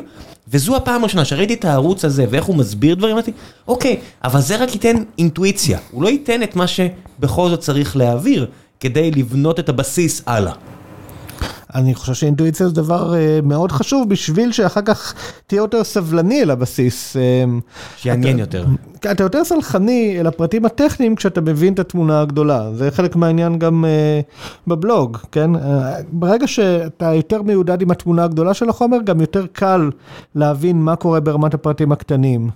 גם פחות מפחיד אם אתה לא מבין את אחד מהפרטים הקטנים, כי אתה יודע לאן אתה הולך בכל מקרה. אלא אם כן זה הסתברות, ואז אינטואיציה סתם תוליך אתכם שולל ותסבך לכם את החיים. כן, זה אכן ככה בהסתברות. יש פה, אני לא אגיד להיכנס לאיזה פרטים, אבל אחת השאלות שאני שואל פה, לאחד התפקידים שאנחנו מראיינים, זו שאלה שיש לה מרכיבים הסתברותיים, כי כן מעניין אותי לראות בן אדם שאני מצטער הנחה שלא מכיר מספיק, ואז לראות איך הוא חושב, איך הוא פותר את זה עם קוד וידה ידה ידה, וזה מדהים אותי כל פעם מחדש, וזה משהו שאני פתרתי לפני שהבאתי לאנשים לפתור את זה ברעיון, ועד כמה בסוף האינטואיציה שלנו, הדיפולט, הברירת מחדל, כל כך שונה מהאמת המתמטית, לרוב המוחלט מוחלט מוחלט של אנשים. כן, אבל זה בגלל שהסתברות זה תחום מאוד אכזרי, הסתברות שבו זה תחום שמעמיד פנים שאתה באמת מסוגל לדבר עליו, זה מונחים יומיומיים, כאילו בואו נטיל קוביות וכדומה. מה ההסתברות שכך וכך יקרה? נניח יש את השאלה הידועה של כאילו אתה דופק בדלת של חבר שלך ופותח לך את הדלת בן ויש לו כאילו שני ילדים, מה ההסתברות שהשני זה בת ואתה כאילו אומר זה אמור להיות חצי אבל אומרים לא זה שליש. שליש ויש ניסוח מתמטי, כאילו מאחורי החצי מול שליש הזה בעצם מסתתרת הפורמליסטיקה של מה בעצם היה הדבר ההסתברותי שקרה כאן, איך אנחנו לוקחים את הסיפור המאוד מילולי הזה ומתרגמים אותו למשהו מתמטי קונקרטי ויש כמה דרכים לעשות את זה. בדרך הכי נכונה במרכאות באמת יוצא הקטע המוזר הזה של שליש, אבל זה לא חייב להיות ככה. ואז הסתברות... גורמת לך לאשליה שאתה מסוגל לדבר על זה למרות שאתה לא באמת נכנס לפרטים. זה הדבר הכי מדהים שיש לי אחד החברים הטובים שלי מתקופת הלימודים ולפני כן ששווה לא משנה לא נכנס פרטים שאני לא אביך אותו במקרה והוא ישמע את זה בטעות. בן אדם באמת חכם מהממוצע עשה תואר כפול בחשמל ומתמטיקה ואני זוכר שעשינו איזה נסיעה כל החבר'ה אני חושב שזה היה לאילת או לא משנה מה בגיל הזה והבן אדם מסיים תואר ראשון כפול. והוא דיבר על משהו שיש לו איזה נסיעה עכשיו שיש מעורב אולי קזינו והוא אמר הוא חשב על דרך סתם כהלצה שהוא ילך ליד מישהו שמטיל קוביות לא עייף הוא לא יודע מה. הוא אמר אני אראה מישהו שהפסיד הרבה הרבה פעמים במכונה מה זה? הוא אמר אני אהיה אחריו כי הסתברותית יש לי יותר סיכוי. אמרתי מה אמרת עכשיו? אתה לא באמת אמרת את זה נכון? הוא אומר מה הבעיה? זה הסתברותית אתה יודע מאורע גיאומטרי וכן. אמרתי לו על מה אתה מדבר? תנטרל את כל מה שאתה יודע, תחשוב על מה אמרת עכשיו, מאורעות בלתי קשורים וכו' וכו', ומה שאני זוכר, שרבנו על זה איזה עשר דקות, אמרתי, עצור, תפסיק לדבר, תחשוב על זה מחר, תחזור אליי, אתה מבטיח לך שאתה תבין מה קרה פה, וזה מדהים איך בסוף הידע הזה גם מוליך אותך טיפה שולל. אני רואה את זה למשל עם אנשים שמשחקים פוקר וחושבים שהם, אתה יודע, שהסתברות באמת משליכה על העולם האמיתי. כן, כן, זה כאילו... זאת אומרת, היא כן משליכה, אבל אתה יודע, זה לא... שתי אחוז זה עדיין אומר שפעמיים מכל מאה או פעם מחמישים באמת יקרה. יש את הסיפור המפורסם על זה, על אנשים שבלוטו ממלאים 1, 2, 3, 4, 5, 6, כי הם יודעים מבחינה מתמטית שהדבר ה... כאילו, לסדרה הזאת יש שם בדיוק אותה הסתברות כמו כל סדרה אחרת, אז למה לא לבחור את זה? כי אף אחד אחר לא הולך לבחור את זה, ולכן הם יקבלו את הפרס הגדול אם זה יצא. אבל כמובן שכל כך הרבה אנשים חושבים כמוהם והם ממלאים ככה, זה המספרים שהכי לא כדאי לבחור בהם. אז 1, 2, 3, 4, 5, 7. זה כמו אנשים שאומרים, אוקיי, אני לא אבחר בתוך סיסמה 1, 2, 3, 4, אני אבחר 1A, 2B, 3C, 4D, כן. אבל יש פתרונות כאלה, ראיתי עכשיו איזה סרטון ביוטיוב שהייתי חייב לשתף אותו. על בעיית האסירים, אני לא יודע אם אתה מכיר. יש הרבה כאילו סוגים של... 50 אסירים צריכים לתכנן אלגוריתם, שכל אחד מהם נכנס לחדר, ואני... יש קופסה, יש 100 קופסאות או משהו? כן, כן, יש את ה-100 קופסאות, אז אני לא אכנס בדיוק לפרטים. מחליפים רק שניים, לא זוכר. כן, אז אני אתן את הקישור ללינק, כי זה יופי מתמטי כל כך, כי... בסופו של דבר יש פה הצעה לאותם אסירים מה לעשות כדי לצאת חי מהמשחק האכזרי והסדיסטי הזה שזרקו אותם לתוכם באותו שעשוע מתמטי. והעובדה שהאלגוריתם הזה, אם הם יחשבו עליו, באמת ישרת אותם. כדי לנצח את המשחק, היא כל כך לא אינטואיטיבית, אני אומר, ראיתי את הדבר הזה פעמיים ברצף, אמרתי, מה קרה פה? מה זה הדבר המרושע הזה שראיתי עכשיו, ואיך יכול להיות שהאסטרטגיה של כל אחד ישים את המספר, והמספר שיוצא לו, הוא ילך אליו דווקא, למה זה אמור לעבוד? ואמרתי, אני לא, אני רוצה לראות פעמיים שלא עובדים עליי פה, ולא, המתמטיקה עומדת בעינה, וזה אכן הדבר הכי טוב שהם יכולים לעשות. אז זה אחד הדברים מגניבים, החידה הזאת, אם אני זוכר נכון, כאילו, מה אתה מדבר, זה אחד מהמקרים של להכיר את המושג של פרמוטציה, של תמורות, ושאפשר לתאר אותם בתור מה שנקרא מעגלים, ואז אם יש מעגל ארוך, אתה יכול לחתוך אותו לשני מעגלים קטנים, זה דבר שהוא ממש ממש אינטואיטיבי אחרי שמכירים את המושג הזה. הפתרון של החידה, החידה תוקעת אותך, אתה אומר, מה, מה הולך כאן וכדומה, ואז עוברים את הפתרון, ואני כשכבר הכרתי את המתמטיקה הרלוונטית, אמרתי, אוי, ברור, נו. ובאמת לאנשים שלא מכירים, זה הולך להיראות כמו קסם. והאמת שזה האפקט המועדף בעצם, להרגיש שהדברים האלו הם קסם, ואז להשתמש בזה בתור נקודת מוצא, אוקיי, בואו נדבר עכשיו על המושג המתמטי שבאמת פועל כאן. כן, מרגיש לי שלפחות בהסתברות או בקומבינטוריקה, יש כזה שק של קסמים נורא, כזה פארטי טריקס כאלה, אתה יודע, פרדוקס היום הולדת, או כל מיני דברים כאלה, שמורה יכול, או מורה יכולה לשלוף, ויהיה נורא קל לתפוס את התשומת לב של התלמידים אם שתגידו את זה. אז אתה יודע איפה יש, באיזה תחום יש המון המון קסמים כאלה? קריפטוגרפיה. לא, קריפטוגרפיה. קריפטוגרפיה. כלומר, גם בתורת הגרפים, אבל קריפטוגרפיה זה תחום שלפעמים מרגישים שהוא מתמחה בלייצר קסמים כאלו. זה קרה לי גם, עשיתי איזה קורס כזה באוניברסיטה, ואז גם קראתי את סיימון סינג, את סודות ההצפנה אני חושב, והיה כל כך הרבה יופי. בדברים האלה, וכל כך הרבה שימושיות, זה באמת בדיאגרמת ון בין יופי, שימושיות ומורכבות מתמטית, אין הרבה תחומים שהם כל כך באמצע שם של הדיאגרמה. כן, אז כן, זה תחום באמת נפלא. איך הגעת לזה אתה, זאת אומרת מה, צבא או פרנסה? מה, לקריפטוגרפיה? או סתם עניין?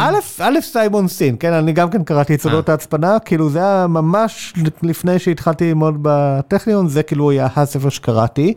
אז כבר הגעתי לשם שאני יודע שזה מעניין, אבל באופן כללי יש המון תחומים במתמטיקה ומדעי המחשב, אני מנסה להכיר כמה שיותר. יש לך פומו מדברים שאתה לא מכיר? יש לי מה? פומו, fear of missing out? בוא נגיד את זה ככה, באיזשהו שלב, כמה שנים מתוך התואר, אחרי התואר הראשון, היה לי ברור שאני כבר לעולם לא אבין עד הסוף את תוכה של משפט פרמה. ואז עבר לי הפומו, כן? בגלל הספר של סיימון סינג? זאת אומרת, זה מה ש... לא, זה לא קשור לספר של סיימון סינג. את הספר הזה קראתי עוד קודם, אבל באיזשהו שלב למדתי מספיק כדי לדעת מה בדיוק הרעיונות הגדולים שמאחורי ההוכחה, וכמה מסובך זה לרדת לרמת הפרטים הקטנים של מה שקורה שם, ו... הבנתי שזה לא מיוחד, כן? זה לא שהוכחתי איזה חור שחור בלב המתמטיקה, זה כל המתמטיקה המודרנית ככה. כדי להבין לעומק משהו במתמטיקה מודרנית, אתה צריך להתאמץ מאוד. ו... זה גם נכון לגבי פיזיקה, בגלל שהחפיפה בין פיזיקה מתקדמת למתמטיקה מתקדמת היא כל כך... כן, אבל בפיזיקה אני לא מבין כלום, אז כאילו זה יותר קל לי... אתה תבין הרבה מהמתמטיקה, בסוף, אתה יודע, אנשים יכולים פיזיקה מודרנית ורצים לסיינס פיק... פופולר סיינס, למדע הפופולרי של מכניקת קוונטים, יקומים, דברים כאלה, בסוף זה פשוט הרבה רעיונות מתמטיים מגניבים או מתקדמים. כן. שניתנים לניבוי בפיזיקה אמפירית, בפיזיקה ניסיונית, ניסויית. זה שהמצאנו מעל זה, מה זה אומר, ארבעה ממדים, חמישה ממדים, שישה ממדים, כי הקיום שלנו מבעד לזוג עיניים שרואות בתלת ממד הוא מאוד מוגבל, בסדר, אבל המתמטיקה עובדת, בסוף זה מאוד מתמטי. כן, אבל גם אם אתה מבין את המתמטיקה, אתה לא בהכרח תבין את כל הפיזיקה שנבנית על בסיס המתמטיקה הזאת. כן, עובדתית אלברט איינשטיין ישב וחשב על מהירות האור, והרבה אנשים ידעו מתמטיקה ברמה שהוא ידע, פשוט רק הוא ידע לראות טיפה יותר רחוק. כן, אז פומו אין לי בכלל, כן? בגלל שאתה מודע למוגבלות שלך? כן, וכמו שאמרתי, אני בכלל לא יודע משוואות דיפרנציאליות חלקיות, אני יודע טיפ טיפה של הטיפ טיפה, לא למדתי אף פעם את התחום, וזה תחום בסיסי. במתמטיקה. ואין לי פומו. כלומר, אולי יום אחד אני אגיד יופי, עכשיו אני רוצה ללמוד את זה, בואו נקרא על זה איזשהו ספר, אולי נכתוב פוסטים אפילו. אבל אין לי, אין לי פומו. יש כל כך הרבה דברים נחמדים לקרוא וללמוד עליהם כל הזמן, ש... לא נורא לי כבר דברים אחרים שאני מפספס, זה כמו שאתה לא, אתה מבין שלא תקרא את כל הספרים בעולם. העיקר שיש לך מספיק אה, ברשימת קריאה שלך. אני עדיין מסתכל לפעמים על הספרייה וקצת אה, נעצב שאין לי זמן, יותר זמן, אתה יודע. כן. זה עדיין קורה לי, אני מודה שאצלי לפחות אני עדיין, אתה יודע, יוצאים עוד ועוד ספרים שאני רוצה לקרוא, זה די בעיה הדבר הזה. כן, אז אה, עד שלא נמצא לזה איזשהו פתרון, פשוט אני הצלחתי כבר לשכוח מהפומו. בני מוריס מדי פעם מוציא עוד ספר, ואז אני רק, אתה יודע, הבור רק הולך וגדל. כל ספר כזה זה אלף עמודים, זה נורא. זה לוקח לי המון זמן לקרוא את זה, ו- ואני מוצא את עצמי, אתה יודע, יש את הדבר הכי גרוע? שאני מוצא את עצמי קצת רץ, ואני אומר, מה אתה עושה? אתה לא מסמן צ'קי, לא מעניין אף אחד, אתה רוצה לקרוא כי אתה נהנה, אז אני חוזר נכון. אחורה. וזה, בני אדם זה יצורים כל כך מטופשים בסופו של דבר. טוב, בוא נעשה קצת אה, שאלות מן הקהל, כי שאמרתי שאתה מגיע, אה, חיכו לך אה, לא מעט שאלות. האינטראקציה עם סטודנטים נח- נחמדה לך? עם סטודנטים מאוד מאוד מאוד, זה חלק גדול מהבחירה שלך בסוף כן ללמד ולהיות בהתחלה עוזר הוראה ומתרגל וכו'? תראה, כשאני התחלתי לתרגל, זה לא, לא היה לי מושג איך זה יהיה, לא, לא חושב שאני אהיה טוב בזה בכלל. למה לא? א', זה היה לפני שהתחלתי לכתוב את הבלוג, ב', כאילו, אני לא כל כך טוב בלעמוד מול קהל ולדבר. אה, אתה המרצה למתמטיקה שלא טוב בלעמוד מול קהל ולדבר? זה אתה? לא לא ידעתי, אוקיי. כן, לא, זהו, אוקיי, לא, חברים, לא, זהו, לא חשבתי. לא שאני אהיה טוב בזה במיוחד, אה, איכשהו יצא שזה, אני כנראה כן טוב בזה, אני מאוד שמח, אמ, אז יופי, אבל כאילו, זה,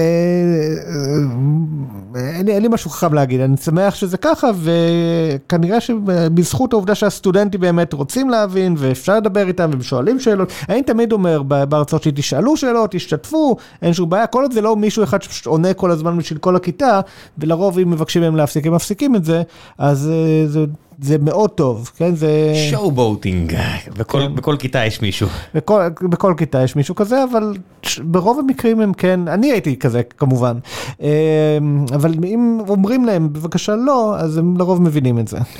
אה, יש פה שאלה אה, ממישהי שמבקשת שאני לא אציין את שמה. אה, האוכלוסייה החרדית מתרבה בקצב גבוה. כמה תקווה יש לדעתך ללמד מתמטיקה מאפס חוזרים בשאלה בגירים? אה, זו שאלה רצינית, אה, יש לפעמים, כאילו, עכשיו זה נשמע כאילו אני מדבר על מייקל ג'ורדן שפגשתי במעלית, אבל יש לפעמים אה, חרדים ששולחים לי אימייל, שואלים שאלות על דברים מהבלוג, אומרים תודה על פוסטים מהבלוג. אין כמעט פרק, אני אומר לך, זה לא מייקל ג'ורדן, אין כמעט, זו אוכלוסייה גדולה שיש לה הרבה נציגים שצמאים לדעת יותר, ואין כמעט פרק שאני לא מקבל איזה אימייל מבן אדם חרדי שרוצה לשאול אז, משהו, אז, באמת. מה, אז מה שאני רואה, הם הרבה פעמים שואלים שאלות מצוינות, הם מאוד מתעניינים, הם מאוד חכמים, ואני מרגיש שבאמת חסר להם איזה משהו מהותי מזה שהם לא למדו מתמטיקה בצורה מסודרת מספיק. אה, אז אה, אין לי, אין לי דבר טוב להגיד, כלומר זה קשה. אם אתה לא למדת מתמטיקה בצורה טובה אף פעם, יהיה לך קשה להשלים את זה. אה, אין, אין כאן קסם. אוהבים להגיד למשל שכאילו לימודים מס- מסוג זה או אחר מחדדים את המחשבה. וזה נכון, כל דבר. גם לימודים, לימודי ספרות מחדדים את המחשבה, אבל זה לא מספיק טוב, אה, כי בפרט זה לא מספיק טוב במתמטיקה, כי מתמטיקה זה תחום שמאוד נבנה על הדברים הבסיסיים. קשה להסביר דברים מתקדמים אם חסר לך ידע קודם להסתמך עליו, זה כמו אה, לקרוא את אה, משחקי הכס, כאילו להתחיל מהספר החמישי, ולצפות שאנשים שלא קראו את הספרים הקודמים יבינו, הם לא יבינו, אולי הם יבינו דברים, אבל הם לא יבינו את הכל, אז חייבים להבין את הבסיס בצורה טובה. הייתי אומר מי שרואה את הסדרה לא יבין את ה... כן. אז אה, אה, אני מאוד אשמח אם המצב יהיה שבאמת אנשים ילמדו, מדברים כאן בסופו של דבר לא על מתמטיקה של החדווה שאנחנו לא יודעים אם צריך או לא בבגרות, מדברים על המתמטיקה שלומדים עד וכולל חטיבת הביניים, הדברים שהם באמת הבסיס של הבסיס. אולי דווקא עם חרדים כן נתחיל מתורת הקבוצות בגלל שיש שם, אתה יודע, קנטור ואלף אפס. למרות כן. שהרעיונות של אינסוף, אני חושב שלאדם דתי, וזה נכון עובדתית היסטורית, אה, אינסוף יצר קצת בעיות אה, פילוסופיות. אה, תראה, האינסוף המתמטי, אני חושב שכאילו גם דתיים, כלומר גם מתמטיקאים שהיו דתיים באותה תקופה, זה לא הפריע להם, היה היו. ויכוח גדול כן. ונוראי על האינסוף, אבל הוויכוח הזה לא היה ויכוח דתי, זה היה ויכוח בין, זה היה ממש ויכוח פנים מתמטי על מושג שהמתמטיקה ניסתה בכוח לטאטא מתחת לשטיח במשך מאה שנה, ופתאום מישהו החזיר לקדמת הבמה בכוח. אמ, אורן לוי שואל, למה חשוב שסטודנטים למדעי המחשב ילמדו כל כך הרבה קורסים מתמטיים? אוקיי, זו שאלה טובה, כי אין לי, אין לי תשובה טובה אליה. יש, יש, יש דברים מסוימים שבשבילם פשוט יש ידע מוקדם ממתמטיקה שצריך, למשל, בלי תורת הגרפים וקומבינטוריקה, בלי להיות משופשפים כבר במושגים, יהיה פשוט קשה ללמד אה, אלגוריתמים אה, על גרפים וכדומה, שאלה דברים בסיסיים במדעי המחשב. אבל האם צריך חדווה? אז א', אפשר להגיד צריך חדווה, כי עכשיו זה בלמידת מכונה בכל מקום, אבל הרבה פעמים משתמשים בחדווה בתור מסנן פשוט. זה התשובה העצובה, כן? אה, כן, שמעתי איזה פרק עם מלקולם גלדוול שהוא אמר בדיוק להפך מהתפיסה הרווחת, הוא אומר, הגישה הקנדית היא לא נגביל אנשים במבחני הכניסה, כי מבחני הכניסה צריך להיות להרבה פעמים להשקיע הרבה כסף כדי לקבל את ה GMAT הגבוה, אם אתה מנהל עסקים, או את ה... לא יודע מה, את ה-SATs בארצות הברית, או פסיכומטרי בארץ, כי בסוף זה הרבה טריקים, וטריקים קונים טוב בקורסים האלה, וקורסים עולים כסף, והנה זה מסנן לא פייר. בואו כמו מגיל, או לא יודע מה, או מה אוניברסיטת טורונטו, שיש בה 70 אלף, לא 6,000 כמו אוניברסיטאות פרטיות אמריקאיות, תכניסו את כולם, ותנו לקורסים מסננים לראות למי יש יותר פוטנציאל. שזו טענה שאני ממש חי איתה בשלום. כן, אבל קורסים מסננים יכולים להיות מאוד אכזריים, כאילו חדווה יכול להיות מסנן מאוד אכזרי של סטודנטים שכאילו לא באמת יצטרכו את החדווה הזו אחר כך. אני מסכים, אבל בסוף אתה צריך לסנן איפשהו, כרגע מסננים, זאת אומרת, אז מתמטיקה, אני רוצה ללמוד מתמטיקה, הדרישות סף הן נמוכות כי יש פחות, אה, אה, לפחות היה, מה שאני זוכר, הדרישות סף היו נמוכות כי אין מספיק ביקוש, אבל בהינתן נגיד מדעי המחשב, ביקוש גבוה, קצת לא פייר שבעיניי לפחות, שמשתמשים משהו כמו פסיכומטרי לסנן או רפואה, במקום פשוט בלימודים עצמם. כן, אבל אז יהיה מצב שאנשים לומדים סמסטר שניים, ואז בזבזו חצי שנה מחיים. בזבזו, כן. יש הרבה שמרגישים שהם בזבזו, וזו סיטואציה שאולי אנחנו מעדיפים למנוע. נכון, יש trade-off לכל דבר, שלא, שלא יצא... והעניין הוא כן. שאם אתה הולך על שיטת סינון כזאתי, אז בוודאות יהיו אנשים שירגישו כך שבזבזו, ולא מעט. זה, הם... זה יהיה חלק מהפורמט. זה יהיה חלק מהפורמט, אבל האם אנחנו באמת רוצים לקדם פורמט שבו אנשים כאילו הולכים לנתיבים ללא מוצא כאלו? כן. זו שאלה קשה, אין לי תשובה לזה. יערית דוד אה, שואלת, אני מניח, שאלה מוזרה, אבל האם סיימת את בלה דוברן? לא, לא הבנתי. את בלאדבורן אולי? בלאדבורן? בלאדבורן. סיימתי בלאדבורן. אבל זה לא קשור בכלל למתמטיקה. אה, זה גיקונומי, בן אדם. כן. הפרק פה יחסית היה הדוק, בדרך כלל אני כן, סתם אה, כן. מקשקשים. אה, מה חשבת עליו? על בלאדבורן? משחק נהדר. היא ממשיכה ואומרת, התחלתי לשחק את המשחק בזכותך, והפסקתי לעקוב אחרי השרשור שלו בטוויטר כי לא רציתי ספוילרים. לקח לי מעל שנה לסיים את המשחק בעצמי, והוא הפך להיות אחד מהאהובים עליי, אבל כשחיפשתי שוב את השרשור ההוא, נדמה לי שלא ראיתי המשך. אמ, האמת שאני נטשתי אותו כי הפסקתי מתישהו לשחק ואז חזרתי ואז עשיתי עוד סיבוב וגמרתי כאילו כבר את כל מה שאני יכול לעשות שם משחק נפלא. אבל לא קשור למתמטיקה. מה זה בלאדבורן? זה משחק שאתה במין גרסת פנטזיה אפלה של אנגליה ויקטוריאן ואתה נלחם נגד כל מיני מפלצות. טוב, תיארת פה הרבה הרבה יותר מדי מעולם המשחקים. אה, זה כמו שעכשיו יצא אה, גרסת סטים לדוור פורטרס. ואז הסתכלתי ואמרתי, אוי איזה פומו. איזה פומו ואני יודע לא להיכנס לזה, זה כזה כמו שיוצאת גרסה חדשה של Civilization או Football Manager אעשה עצמי טובה ולא אעשה. Dwarf Fortress הוא מהדברים שכאילו בטוחים שאני משחק בזה בגלל שמשחק מאוד מאוד מורכב ומתוחכם, אה, אני בטוח שלא, אתה נראה לי, אני גם חושב שאני יודע, אתה יותר טיפוס של מריו מאשר Dwarf Fortress, לא? אה, אני לא יודע על טיפוס של מה אני, אבל Dwarf Fortress ניסיתי להיכנס אליו כמה פעמים ופשוט לא הצלחתי וזה לא המשחק, זה אני, זה אני. לא, אני חושב שזה המשחק. כמו קורסים בחדווה, הוא לא נועד כדי להכניס, הוא לא very welcoming מה שנקרא. זה נכון, אבל אני יכול להיות עקשן, אז אני לא חושב שזה הייתה... אתה יכול להיות עקשן, אבל הם עשו ממש עבודה טובה כן. בלהדוף עקשנים. אה, זה ממש כמו חולית, אתה יודע, חולית נועדה כדי לבחון את המאמינים. פרנק הרברט כתב, אז זה גם, יש משחקים כאלה. כן. אה, זה בסדר, יש אנשים אה, מזוכיסטים. זה, שיחקתי אלדן רינג, אלדן רינג אני מניח. אלדן רינג זה כמו בלאדבורן, אבל מנסה להיות הרבה יותר ידידותי, הוא באמת מנסה. זה אני אוהב. מי מהם מנסה להיות ידידותי? אלדן רינג. הבנתי. אלדן רינג זה בדיוק כמו, זה כמוני. באיזה שלב הוא מנסה להיות ידידותי? לא, כבר בהתחלה. זה בדיוק כמוני שבא אל איזה מושג עמום ולא ברור במתמטיקה ואומר, אוקיי, זה יכאב, זה יהיה נורא, צריך לעבוד כדי להבין את זה, אבל בואו ננסה לעשות את זה בכיף. אני מודה שלא קורה לי הרבה שאני נתקע במשחק, שאני בא לי פשוט... ואין לי הרבה זמן, זאת אומרת, יש לי עכשיו חצי שעה ואני אומר, אני רוצה 25 דקות לשחק וחמש דקות למחוא כפיים ליוצרים. זה לא קורה לי הרבה, זה קרה לי פה. הרמה של המכניקת משחק, כמה, אתה easy to learn how to master, אז פה זה hard to learn, hard to master, ועדיין איכשהו, אני ממשיך. אז זהו, חלק מהעניין במשחק הזה הוא כאילו מגיע ממסורת של משחקים קודמים, דארק סולס וכדומה, כן. שהם הרבה יותר בעייתיים, אה, לא, לא אגיד שהם הרבה יותר קשים, למרות שהם קצת יותר קשים, אבל הם שונאים את השחקן, זה הרגשה היא ששונאים אותך, שהם, האלה יוצרים של המשחק, רוצים שתסבול, שלא תבין כלום, שתהיה מתוסכל ושיהיה לך רע.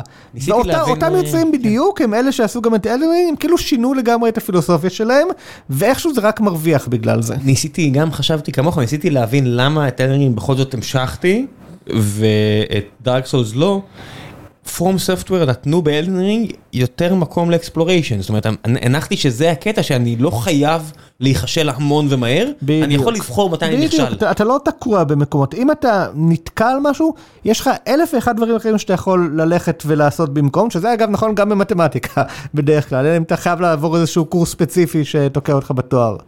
אה, קצת משנים נושא, בטח נחזור למשחקים תכף. יובל פרץ שואל, אה, איך אתה מרגיש בתור מרצה באקדמיה, אה, שתפקידה בעיקר להיות בסיס למחקר, וכנראה גם להצמיח חוקרים חדשים שהשאיפה, בזמן שהשאיפה, אוקיי, בזמן שהשאיפה של רוב הכיתה אינה בכלל ציונים טובים, או ידע שימושי לתעשייה. טוב, אז אני סוג של אאוטסיידר, כי אני לא באמת פרופסור, אני לא חלק מהאקדמיה, אני רק מעביר הרצאות, אני חלק מהתעשייה. אז אני לגמרי בסדר גמור עם הגישה של הסטודנטים. אמ, ואני לא חושב שאני, שאני עצמי מכין אנשים למחקר, אבל אני בסדר עם זה. אה, אני חושב שאתה קצת אה, זה, אה, אני חושב שיש מספיק, בטוח, קבוצת המדגם בטוח גדולה מאפס, שמישהו שהתחיל, הקדיש את חייו למחקר כי הוא ראה משהו. אז א' אני מאוד שמח אם זה קרה, אבל כאילו זה לא, זה לא מה שאני מרגיש בתור הייעוד שלי, המטרה שלי כאילו שכל מי שמתעניין יכיר מתמטיקה, בין אם הוא סתם מתעניין, בין אם הוא רוצה ללכת למחקר, בין אם הוא רוצה ללכת לתעשייה. איליה ברודר שואל, מתי אתה יוצר קשר עם דוקטור תמר גינדין, גינ... דן גינדין, הייתה פה רק לפני איזה שבוע ואני כבר מעוות את השם שלה, אה, מרים הדסטארט ומייצר סרטונים כמו 3 בראון 1 בלו, כמו כן איך צנזור במציאות. אוקיי, אמ, אני לא חושב שאני אוכל אה, להרים סרטונים במציאות ברמה כזאת, ולכן אולי כדאי שאני לא אנסה, אני באמת לא יודע. הם צריכים לראות את זה כדי להבין איזה רמה הבן אדם הזה מגיע באמת. נכון, זה בן אדם שהוא באמת העילוי בתחום שלו, אני לא חושב שאני מסוגל, אני לא חושב שאני עילוי ביצירת סרטונים, לעשות ויזואליזציות זה ממש קשה לי. אז אלא אם אה, כאילו מישהו, מישהי אולי יחברו אליי ויעזרו לי בזה, אני בעיקר ממשיך לכתוב.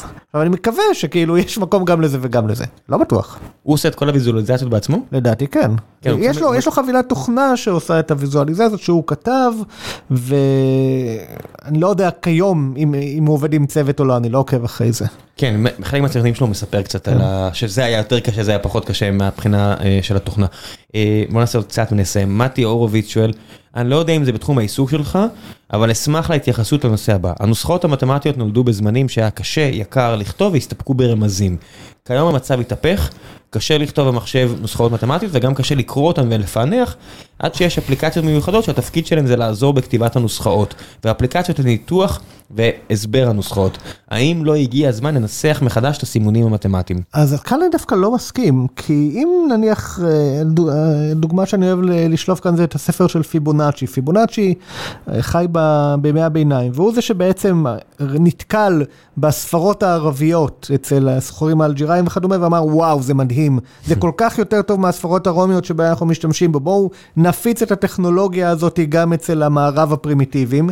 אז הוא כתב ספר חשבון, כל מיני חידות וכדומה, שגם הייתה החידה שממנה הגיע מספרי פיבונאצ'י גם כן, שפשוט השתמש בספרות הללו, ואצלו לא הייתה עדיין נוטציה מתמטית, לא היו איקסים ומשוואות וכדומה, כתבו את הכל באופן מילולי, וזה נוראי, זה, זה, זה ספר מדהים, אבל הוא בלתי קריא לחלוטין בימינו בגלל שלא הייתה נוטציה מתמטית.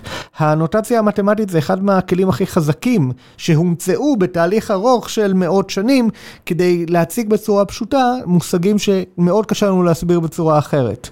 ואני גם לא כל כך מסכים שכל כך קשה לכתוב מתמטיקה בימינו, נניח אה, מי שנכנס לאתר כמו Math Overflow וכדומה. לא צריך אפליקציות מיוחדות, כאילו כותבים מתמטיקה, גם בבלוג שלי, אתה כותב שני דולרים, את הטקסט המתמטי שני דולרים, מתרגלים לזה, זה לא, זה לא קשה. אה, ההפך, אני אשמח אם יכתבו יותר מתמטיקה ואם הנוסחאות מתמטיות יהיו יותר נוכחות אפילו בחיי היום יום. כלומר, אוהבים להגיד, אם בספר מופיעה נוסחה מתמטית, אז מספר הקוראים קטן בחצי וכדומה, אנחנו פוחדים נורא מנוסחאות מתמטיות. זה אני- אקסיומטי הדבר אני- הזה מרוב שאנשים חוזרים, זאת אומרת עכשיו סיימתי את הספר של בן ברנן כי הוא כותב, כל מה שהוא מגיע טיפה, ואתה יודע, זה לא משוואות מסובכות, משוואה ממש עם- עם ארבעה פרמטרים, והוא אומר, אני מז- מזהיר אתכם מראש, הולכת להגיע משוואה, וכזה, כל העולם להירגע. כן, אז, אז הגישה שלי היא ממש לא, הגישה שלי היא לזרוק משוואות בחשבון, כי המטרה של משוואות היא לעזור לנו, לק- ל- ל- לפשט לנו את העניינים. כמובן שבשביל זה צריך לתת לה הקשר, אתה לא יכול לתת סתם משוואה. אה, היה בשעתו את אה, הספר של יובל נוח הררי, שיש שם איזשהו עמוד שבו הוא אומר, כבר הפסקנו לדבר בשפה, הפיזיקאים כבר לא מדברים בשפה הכתובה, אלא רק בשפת המשוואות, ואז הוא, בתור דוגמה, נתן איזושהי משוואה כזאת, איזושהי נוסחה מתורת היחסות הכללית או משהו, ו... המטרה של הנוסחות היא להיראות גדולה ומפחידה ומזעזעת, ואני, זה- זה לא המטרה. עם הידע, לא, בשבילו, זה השימוש שהוא עושה. אני, עם הידע המתמטי הנרחב שלי והדברים שאני מכיר, הסתכלתי על הנוסחה הזו, והייתי מבועת, לא הבנתי כלום ממה שקורה שם, כי כשאתה מקבל נוסחה בלי הקשר, אי אפשר להבין אותה.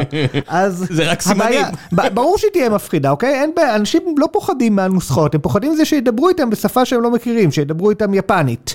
אבל יפנית זה שפה נפלאה, כן? רק צריך להכיר אותה. אף אחד לא ילמד יפנית מזה שיזרקו אותו לאמצע אנימה בלי אה, כתוביות באנגלית, והוא יראה כל מיני דמויות רצות ועושות דברים, ובואו לא נגיד מה קורה בסדרות האלה לפעמים. ככה הוא לא, הוא לא הולך להיכנס פנימה, זה יפחיד אותו, זה יקשה עליו. אבל אם נותנים דברים עם הקשר בצורה נחמדה, נותנים סרטים של מיאזקי, אז כן יהיה נחמד. ואם יש תרגום, אתה יודע, הרבה אנשים בסוף כן כן. נחשפו לשפות, נכון. כי הם שמעו משהו וראו את התרגום. נכון, ו- אז, אז, אז שוב, נוסחה בפני עצמה לא, לא אומרת שום דבר, אבל אחרי שאתה רוא- אה, מתאר מושג קשה, ואז אתה רוא- מציג את הנוסחה שבה זה מוצג בצורה יפה, מכאן ואילך אפשר להמשיך להשתמש בנוסחה, וזה יעשה לנו את החיים יותר קלים, הנוסחות עושות את החיים יותר קלים, לא יותר קשים. שמואל הל שואל, מתי בערך הספר יוצא? יש לך ספר?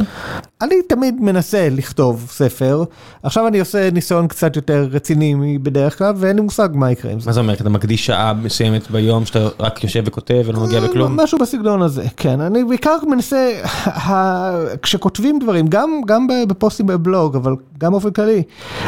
תמיד אומרים, תכתוב, תכתוב, תכתוב, מקסימום תערוך אחר כך, תזרוק, תיפטר, לא משנה אם תכתוב פרקים שלמים שאחר כך ילכו לק... לפרק, ל- לפח, סליחה.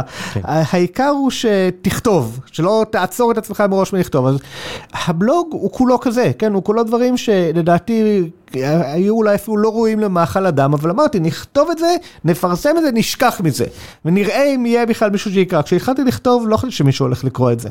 כלומר, היה יכול יהיה נחמד אם אנשים יקראו את זה, אבל כנראה לא יהיה ביקוש כזה גדול.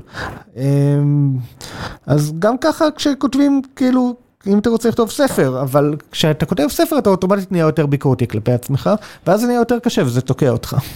ב- בסופו של דבר, אמ, יש, אני מניח לרובנו, מספיק אמפתיה לצד השני, כדי להבין מתי אנחנו מאבדים בסוף את הצד השני. גם אני לא- אני לא צריך את 20 אלף המאזינים שהתחילו את הפרק הזה כדי לדעת שאחרי שנכנסנו מספיק לנושאים מתמטיים, חלק יעזבו וזה בסדר, אני חי עם זה בשלום כי זה גם מהות הפוד. כשאני קורא למשל ספר של יובל נוח הררי, אני גם מבין את הבחירה שלו לא לאבד אף אחד. זאת אומרת, כשאתה לא רוצה לאבד אף אחד, הבחירה הזו היא בחירה. או כמעט אף אחד, בסדר, ברור שאין דבר כזה אף אחד. אה, זה מה, יש סט של אילוצים שמגיע עם בחירה כזו. וכל בחירה היא בחירה לגיטימית, פשוט כל עוד אתה מודע לה. נראה לי כך, לא? כן. בסוף, אתה יודע, אני מניח שאתה לא הטיפוס שיכתוב ספר שהוא מדע פופולרי מדי. אז א', זה יכול להיות אני מאוד מעריך כתיבה של מדע פופולרי. אני כן? גם קראתי את כל הספרים שלו, התעצבנתי על כולם וקראתי את כולם. אמ, הם עניינו אותי כמו שהם עצבנו אותי. עכשיו, בהחלט יכול להיות לי כיף לכתוב דברים שהם מדע פופולרי נטו, אבל אני ארגיש חבל או פספוס או החמצה אם אני אכתוב איזשהו ספר והוא יהיה כולו מדע פופולרי ולא יהיה שום דבר שנכנס להוכחות ומשוואות וכדומה. בניסיון באמת להגיד לקהל, תראו, אתם יכולים, זה לא כזה נורא, זה כמו להבין אה, אומנות, כן? אתם אה, יכולים סתם לבוא למוזיאון ולראות תמונות ואתם תהנו מזה וזה יפה. אבל אפשר גם לדבר קצת על מה הולך מאחורי התמונות הללו, ואולי תהנו מזה יותר, למרות שחלקכם יגידו משעמם ויסתלקו, ולא- או מה, אנחנו בכלל לא מבינים את הקטע. כן, היה היה בביוגרפיה של אה, פאול ארדו, שאני לא יודע מי כתב אותה, ואני קצת אה, חבל לי שהוא עשה עבודה טובה, אז אני לא יודע מי למי לפרגן, אה, אבל יש שם איזה קטע שפשוט היה נכנס לחדר, כי הוא כן, קצת על הספקטרום האיש, פשוט היה מתחיל לספר על הבעיה שהוא כרגע מתעסק בה, מתוך ההבנה שהצד השני יאכל, ולפחות לפי הביוגרפיה, או ככה כתוב, שהרבה אנשים פשוט הדביק אותם בהתלהבות שלו, והם כן הסכימו להקדיש את התשומת לב, וגם תורת הגרפים זה תחום כזה ש... יחסית קל אה, להסביר אותו, את, את הבסיס שלו בוא נגיד. אה, תראה, ארדש אה, התעסק בהמון המון דברים במתמטיקה, לא רק בתורת הגרפים. הוא בכל זאת מספר ו- 2 בהיסטוריה. כן, כן, כן, בהמון, וגם כשהוא התעסק בתורת הגרפים הוא עושה דברים מאוד מתוחכמים, כאילו, הוא לא, הוא לא סתם היה, הוא לא סתם היה מתמטיקאי פורה, הוא גם היה מאוד חזק, מאוד חזק בדברים שהוא עשה. כן, אתה יודע, זה קצת הולך עם, עם, כן. זה שיש לך שם שהוא מחזיק הרבה שנים אחרי שאתה מת, כנראה כן. ש- you did good. כן, אז אה, האמת שזו שאלה טובה, אם הוא היה נכנס ומתחיל לדבר איתי אולי הייתי נדבק בהתלהבות, אבל לא הייתי מבין. אתה חושב? אה, חצי מהדברים כן. יש, אה, לא יודע, יש סהרון שלח או כל מיני כאלה שבארץ שהוכיחו כמות אדירה של משפטים ו... ונראה לי שזה בטח גם ככה, כל מי שעובד איתו בטח כזה נהנה מה... מלהיות עם מישהו מאוד מוכשר, אני יודע מה. כן, אבל זה לא אומר שהם מצליחים בהכרח לעקוב אחרי הכל. לא, כן. הבנ- הבנתי, שמעתי איפה שיש הרבה אנשים שממש קשה להם זה שהוא יפתור להם את זה לפני שהם יגיעו לזה. כן. ככה עומדת השמועה לפחות, אני מקווה שאני לא מעליל על אף אחד. טוב, חלק אחרון בפרק, אין לי רגולציה, אתה יכול להמליץ על כל דבר שבא לך, שמעניין אותך, ממשחקים ששיחקת, ספרים שקראת, בלוגים שכתבת, אז אני אשאיר מן הסתם את הלינק ללא מדויק.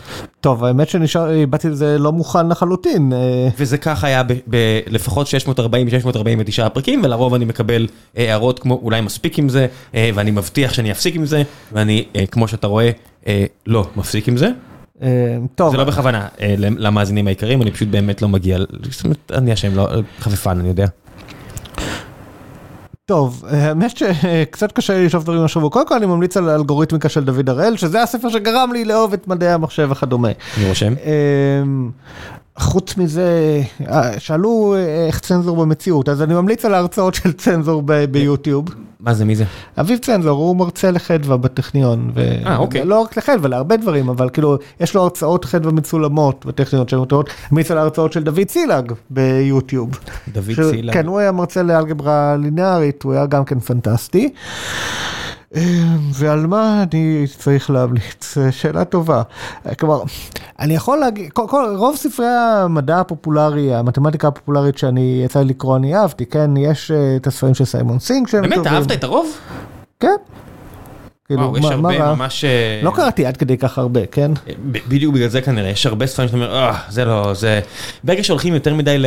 זה סופגניות, וזה, זה, אני אומר, יש, יש רמה מסוימת של אה, dumbing it down, שממש אה, מעליבה. לא, אז בוא נתאר, אז בוא נדבר באמת על אה, סיימון סינג לרגע. בספר של המשפט האחרון של פרמה הוא עושה המון dumbing down והוא בעיקר מדבר על כאילו כמו רכילות מתמטית, כן? הוא מספר את החיים, על החיים של המתמטיקאים. זה פחות ספר על. מתמטיקה נכון, ויותר פחות ספר על סיפור. ויותר ספר על סיפור. וזה מצוין, הוא עושה את זה מצוין. זה, הוא כן. עושה את זה מצוין, הוא גורם להתעניינות במתמטיקה בצורה הזאת, אז כאילו, אני לא בא אליו בטענות שעכשיו לא נכנסת ל- לכל הפרטים הטכניים. מה גם שאתה אה, עם דוקטורט, ואתה אמרת שאתה לא הצלחת להבין, אני יוצא נכון, אי אפשר שזו להבין משימה בלתי אפשרית אפשר, לה- אי אפשר לפשט. להסביר את ההוכחה בצורה טובה בספר הזה, כן? יש כאן עניין של בחירת הנושא מלכתחילה, כמובן אפשר היה להסביר, כאילו, אפילו בלי להבין את ההוכחה הגדולה, יש כאילו כל מיני צעדים בדרך שהיה אפשר לדבר עליהם בצורה יותר מפורטת מבחינה מתמטית, אבל כן, זה כנראה לא עובד בספר שלא מיועד לעשות כזה דבר מלכתחילה. עכשיו, אם אנחנו כבר בזה, אז... הקצה השני של הספקטרום זה גדל אשר באך, שגם עליו אני מאוד ממליץ. דאגלס כן, הופשטר. הופשטטר. שעדיין חי דרך אגב, כן. כמו סיימון סינג באמת. אז בגדל אשר באך, מה שהוא התחיל ממנו, מה שהוא מנסה לעשות זה להסביר את משפטי השלמות של גדל, אמ, והוא ממש נכנס שם לפרטים טכניים די עמוקים יחסית. כלומר, אני רוצה קצת לסייג, משפטי השלמות של גדל הם לא קשים כמו שעושים מהם. לא צריך הבנה עמוקה בצורה משוגעת במתמטיקה כדי להבין אותם, והופשטטר יודע את זה, ולכן הוא יודע שיש לו כאן מה להנגיש. זה עדיין קצת אה, דורש מאמץ, ואולי הרבה- אפשר לעשות דברים אחרת. יש הרבה סרטונים שאני מסיים, ניסיתי הרבה פעמים לראות איך מסבירים את זה, כי אמרתי אני ארצה יום אחד להסביר את זה לילד שלי, לא אפילו לא להסביר, סתם שלי אתה יכול, כי זה נראה לי פשוט פיסת מתמטיקה חשובה שכיף לחלוק אותה, יש כאלה שמסבירים את זה יותר טוב, יש כאלה שפחות, בסוף תלוי גם כמה פרטים אתה נכנס פנימה. כן. זה לא כזה טריוויאלי, אני אגיד לך, כאחד שכן ניסה לא, זה, להבין. זה לא, זה לא קל. זה, הפרטים הטכניים הם די מתוחכמים יחסית, כן. אבל הם לא דורשים ידע עמוק במתמטיקה. זה חלק ממה שנחמד, כאילו... הם, הם דור... אבל הם כן, יש שם תעלול למתמטי אחד או שניים שדורשים כניסה לפרטים, ואם רוצים להבין אותם עד הסוף המר, אז זה כבר דורש מתמטיקה קצת יותר רצינית, אבל לא מהסוג הצפוי, כלומר צריך מה שנקרא משפט השאריות הסיני, שהוא בכלל מתורת המספרים, ואיכשהו זה קשור, מתקשר ללוגיקה מתמטית, שזה אגב לא כזה מפתיע כשמבינים את המשפט, כי מה שהוא עושה שם הוא אומר, בואו נהפוך שאלות ללוגיקה מתמטית, שזה שאלות כאילו כבדות, האם מערכת יכולה להוכיח משפט זה אחר, לשאלות על תורת המספרים. האם המספר הזה מקודד הוכחה או לא, ואז אנחנו נפרק את מהקידוד הזה עם טריקים מתמטיים כמו משפט השאריות הסיני הזה. זה, זה אחד מהדברים היפים שבמה שקורה בהוכחה, כאילו ה-down to הרפיסיזציה הזאת שהוא עושה ללוגיקה. אני חייב להודות שאם יש משהו אחד שחסר לי בדיונים, אפילו במקום העבודה, זה פשוט לוגיקה. פשוט היכולת לבנות טיעונים לוגיים סדורים, בלי לנפנף ידיים ולעשות עם א' אז ב', עם ב' אז ג', עם ג' אז ד', וזה משהו שאני ממש הייתי שמח. לא, לא ברמת תיכון, אתה יודע, כמו גיאומטריה, שאתה עושה טה טה טה טה טה טה, אם זה טה טה טה, לא ככה. לא צריך את הפורמליקה, פורמליסטיקה, סליחה. אלא פשוט יכולת לצורה, לחשוב בצורה סדירה וסדורה. אז זה באמת מה, מה שקורה בעצם בלימודי מתמטיקה, לפחות באוניברסיטה. ההוכחות ב... באוניברסיטה הן לא טרחניות, נגיד, כמו שעושים בגיאומטריה בתיכון, הן הרבה יותר פרי פורם, אבל הן כולם עדיין עונות על אותם קריטריונים של כאילו תיאורים מדויקים, שכל צעד נובע מהצעדים הקודמים וכדומה. וזה באמת משהו ש...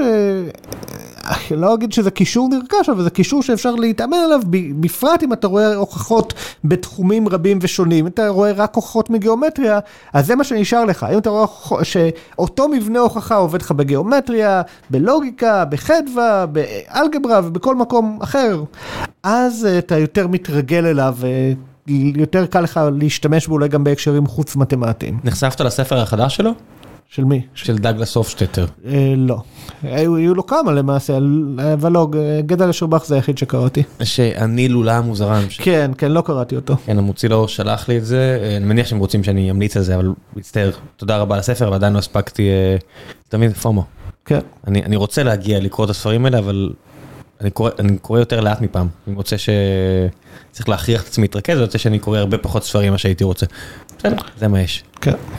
טוב, נעשה איזה המלצה אחרונה על משחקים, מה אתה משחק עכשיו? פורטל. לא, אני לא משחק עכשיו, אבל ההמלצה שלי למשחק שמתקשר גם למתמטיקה ולכל דבר זה פורטל. פורטל, בדיוק הילד שלי עכשיו התחיל לשחק פורטל, הוא בן שמונה, והוא נהנה, הוא ממש מתלהב מזה. תשמע, זה מכניקה מבריקה. כן, אז, זה, אז למי שלא מכיר, זה משחק מאוד פשוט מבחינה רעיונית. הרעיון הוא שיש הרבה חידות שפותרים אותם על ידי שיש לך רובה, שכשהוא יורה משהו על הקיר הוא פותח בו חור, יש חור צהור, אה, כחול וחור כתום, כשאתה עובר דרך החור הכחול, אתה יוצא דרך הכתום וההפך. ועל הרעיון הפשוט הזה בונים חידות מאוד מתוחכמות, וזה גם משהו שכאילו יש לו איזשהו, נותן איזושהי תחושה אופי מתמטית כלשהי, אני לא אכנס עכשיו בדיוק לפרטים של איך ולמה, וגם זה משחק שהוא טוב בכלל בתור מבוא למשחקי וידאו, כאילו הוא מאוד... סלף קונטיין, לא צריך להכיר כמעט שום דבר חוץ ממנו. החידות מאוד קונקרטיות, הוא מלמד את השחקן בצורה מאוד הדרגתית, הוא גם ממש מצחיק, כאילו כשמקשיבים למה שקורה שם, זה משחק מאוד מצחיק, זה המשחק המושלם. בניגוד ל-Half-Life שעליו מבוסס המשחק, ש... הוא דורש לא מעט היכרות עם מכניקות. Half-Life בעיקר מלחיץ אותך, כי כולם יורים עליך והכל רע. גם האווירה, אתה יודע, זה עדיין masterpiece של יצירת אווירה דיסטופית קשה ומלחיצה. זה באמת masterpiece. כן, לא, Half-Life זה masterpiece, אבל Half-Life זה לא משחק שהייתי ממליץ עליו למי שרק מתחילים. בכלל, משחקי יריות, לי זו הייתה חוויה מאוד מלחיצה. גם לי, אני עדיין זוכר את זה, שסיימתי, אמרתי... החלק מהעניין בהאף-לייף זה שהם רוצים שתילחץ, כן, המטרה, אתה כרגע, מה אתה בהאף-לייף? אתה מדען שהניסוי שהוא מעורב בו ישתמש, פתאום קופצים חייזרים משום מקום, ואז מגיע הצבא, ובמקום שהצבא יציל אותו, אז הצבא מנסה לחסל אותו, כן, כן, אני חושב שהספוילר הזה עוד איכשהו נסבל. אז זה... הנה ספוילר, אין בסוף פרט עלילה מרהיב. זה הספוילר שממש היה... אל תצפו לזה, זה פשוט, זה מה שזה, זה מסע, אתה יודע, ברכבת נורא מהירה ופשוט תהנו אם זה הקטע שלכם. כן, אז שם המטרה היא להלחיץ, פורטל המטרה היא לא בדיוק להלחיץ. הבחנתי, אני לקחתי הרבה את העניין הזה של מכניקת משחק כמובן מאליו, עד שלא ראיתי את אשתי שניסתה להיכנס, היא שיחקה במריו. ואני חירבתי לה את החוויה, כי לא הבנתי, זה היה 2017 כשזה יצא, מריו האחרון, לא הבנתי כמה זה לא טריוויאלי, זאת אומרת, כמי שגדל על משחקים, כמה הרבה מהמכניקות האלה שנינטנדו בנו משחק אחר משחק אחר משחק אחר משחק בצורה מדהימה, כמה זה לא טריוויאלי למי שמגיע מבחוץ. בדיוק, כן כן. זה לא טריוויאלי, זאת אומרת, אני ממש הייתי מתוסכל, למה, why don't you get it? זאת אומרת, ממש קיבלתי שיעור על זה, לקח לה שנים אחרי זה לחזור לנסות לשחק, אחרי שהרסתי לה את החוויה כל כך, ואני מצטער על כך, וחזרנו גם ביחד. עכשיו אנחנו משחקים איזה משחק ביחד וידה ידה ידה, אבל ממש זה היה שיעור עבורי, כהכנה לילד, שלא לקחת כמובן מאליו, שמכניקות משחק, ולא צריך ללכת לאלדן רינג ודברים נורא מורכבים. מריו, הייתי בטוח שזה הכי טריוויאלי, זה ממש לא טריוויאלי. אז זה בדיוק הקושי שיש בלימודים של מתמטיקה, כן? מתמטיקה מתקדמת, כשאתה לא מרגיש בנוח עם הבסיס, אפילו מספיק שהדברים של הבסיס לא מספיק יושבים אצלך. אני חושב שבאמת היתרון שלי במתמטיקה זה שאני כן מסוגל להבין כמה קשה זה נמצא, אפילו כשאני כבר מכיר את החומר, אני עדיין מסוגל לחשוב בתור מישהו שלא מכיר אותו, עד רמה מסוימת, כן? גם אני מפשל. אמפתיה, הנה המלצה אחרונה. כן. תהיו אמפתיים. גלי, תודה רבה רבה רבה. תודה רבה לכם. דבר ראשון על הבלוג ודבר שני על השעה וחצי האלו. תודה רבה לך. המון בהצלחה בהמשך. ביי ביי. ביי ביי.